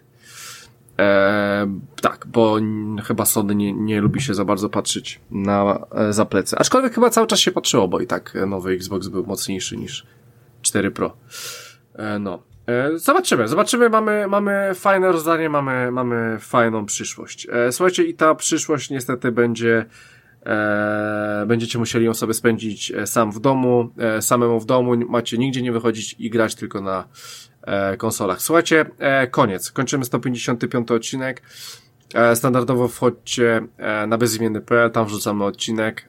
Poza tym grupa facebookowa, bezimienny podcast, szukajcie nas, fan, fanpage i grupa jak najbardziej zapraszamy. E, poza tym możecie do nas pisać maile, bezimienny e, podcast gmail.com plus jeszcze oczywiście najlepsze radio na świecie, czyli Black Widow Radio i jeszcze jesteśmy na YouTubie i oczywiście Spotify i wszystkie apki podcastowe.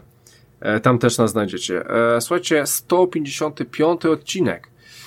Myślę, że dobiega końca. E, i, I musimy się w tym momencie żegnać. Więc e, słuchajcie, za pierwszym mikrofonem był Krystian Kender, a ze mną w studiu był również Rafał Radomyski.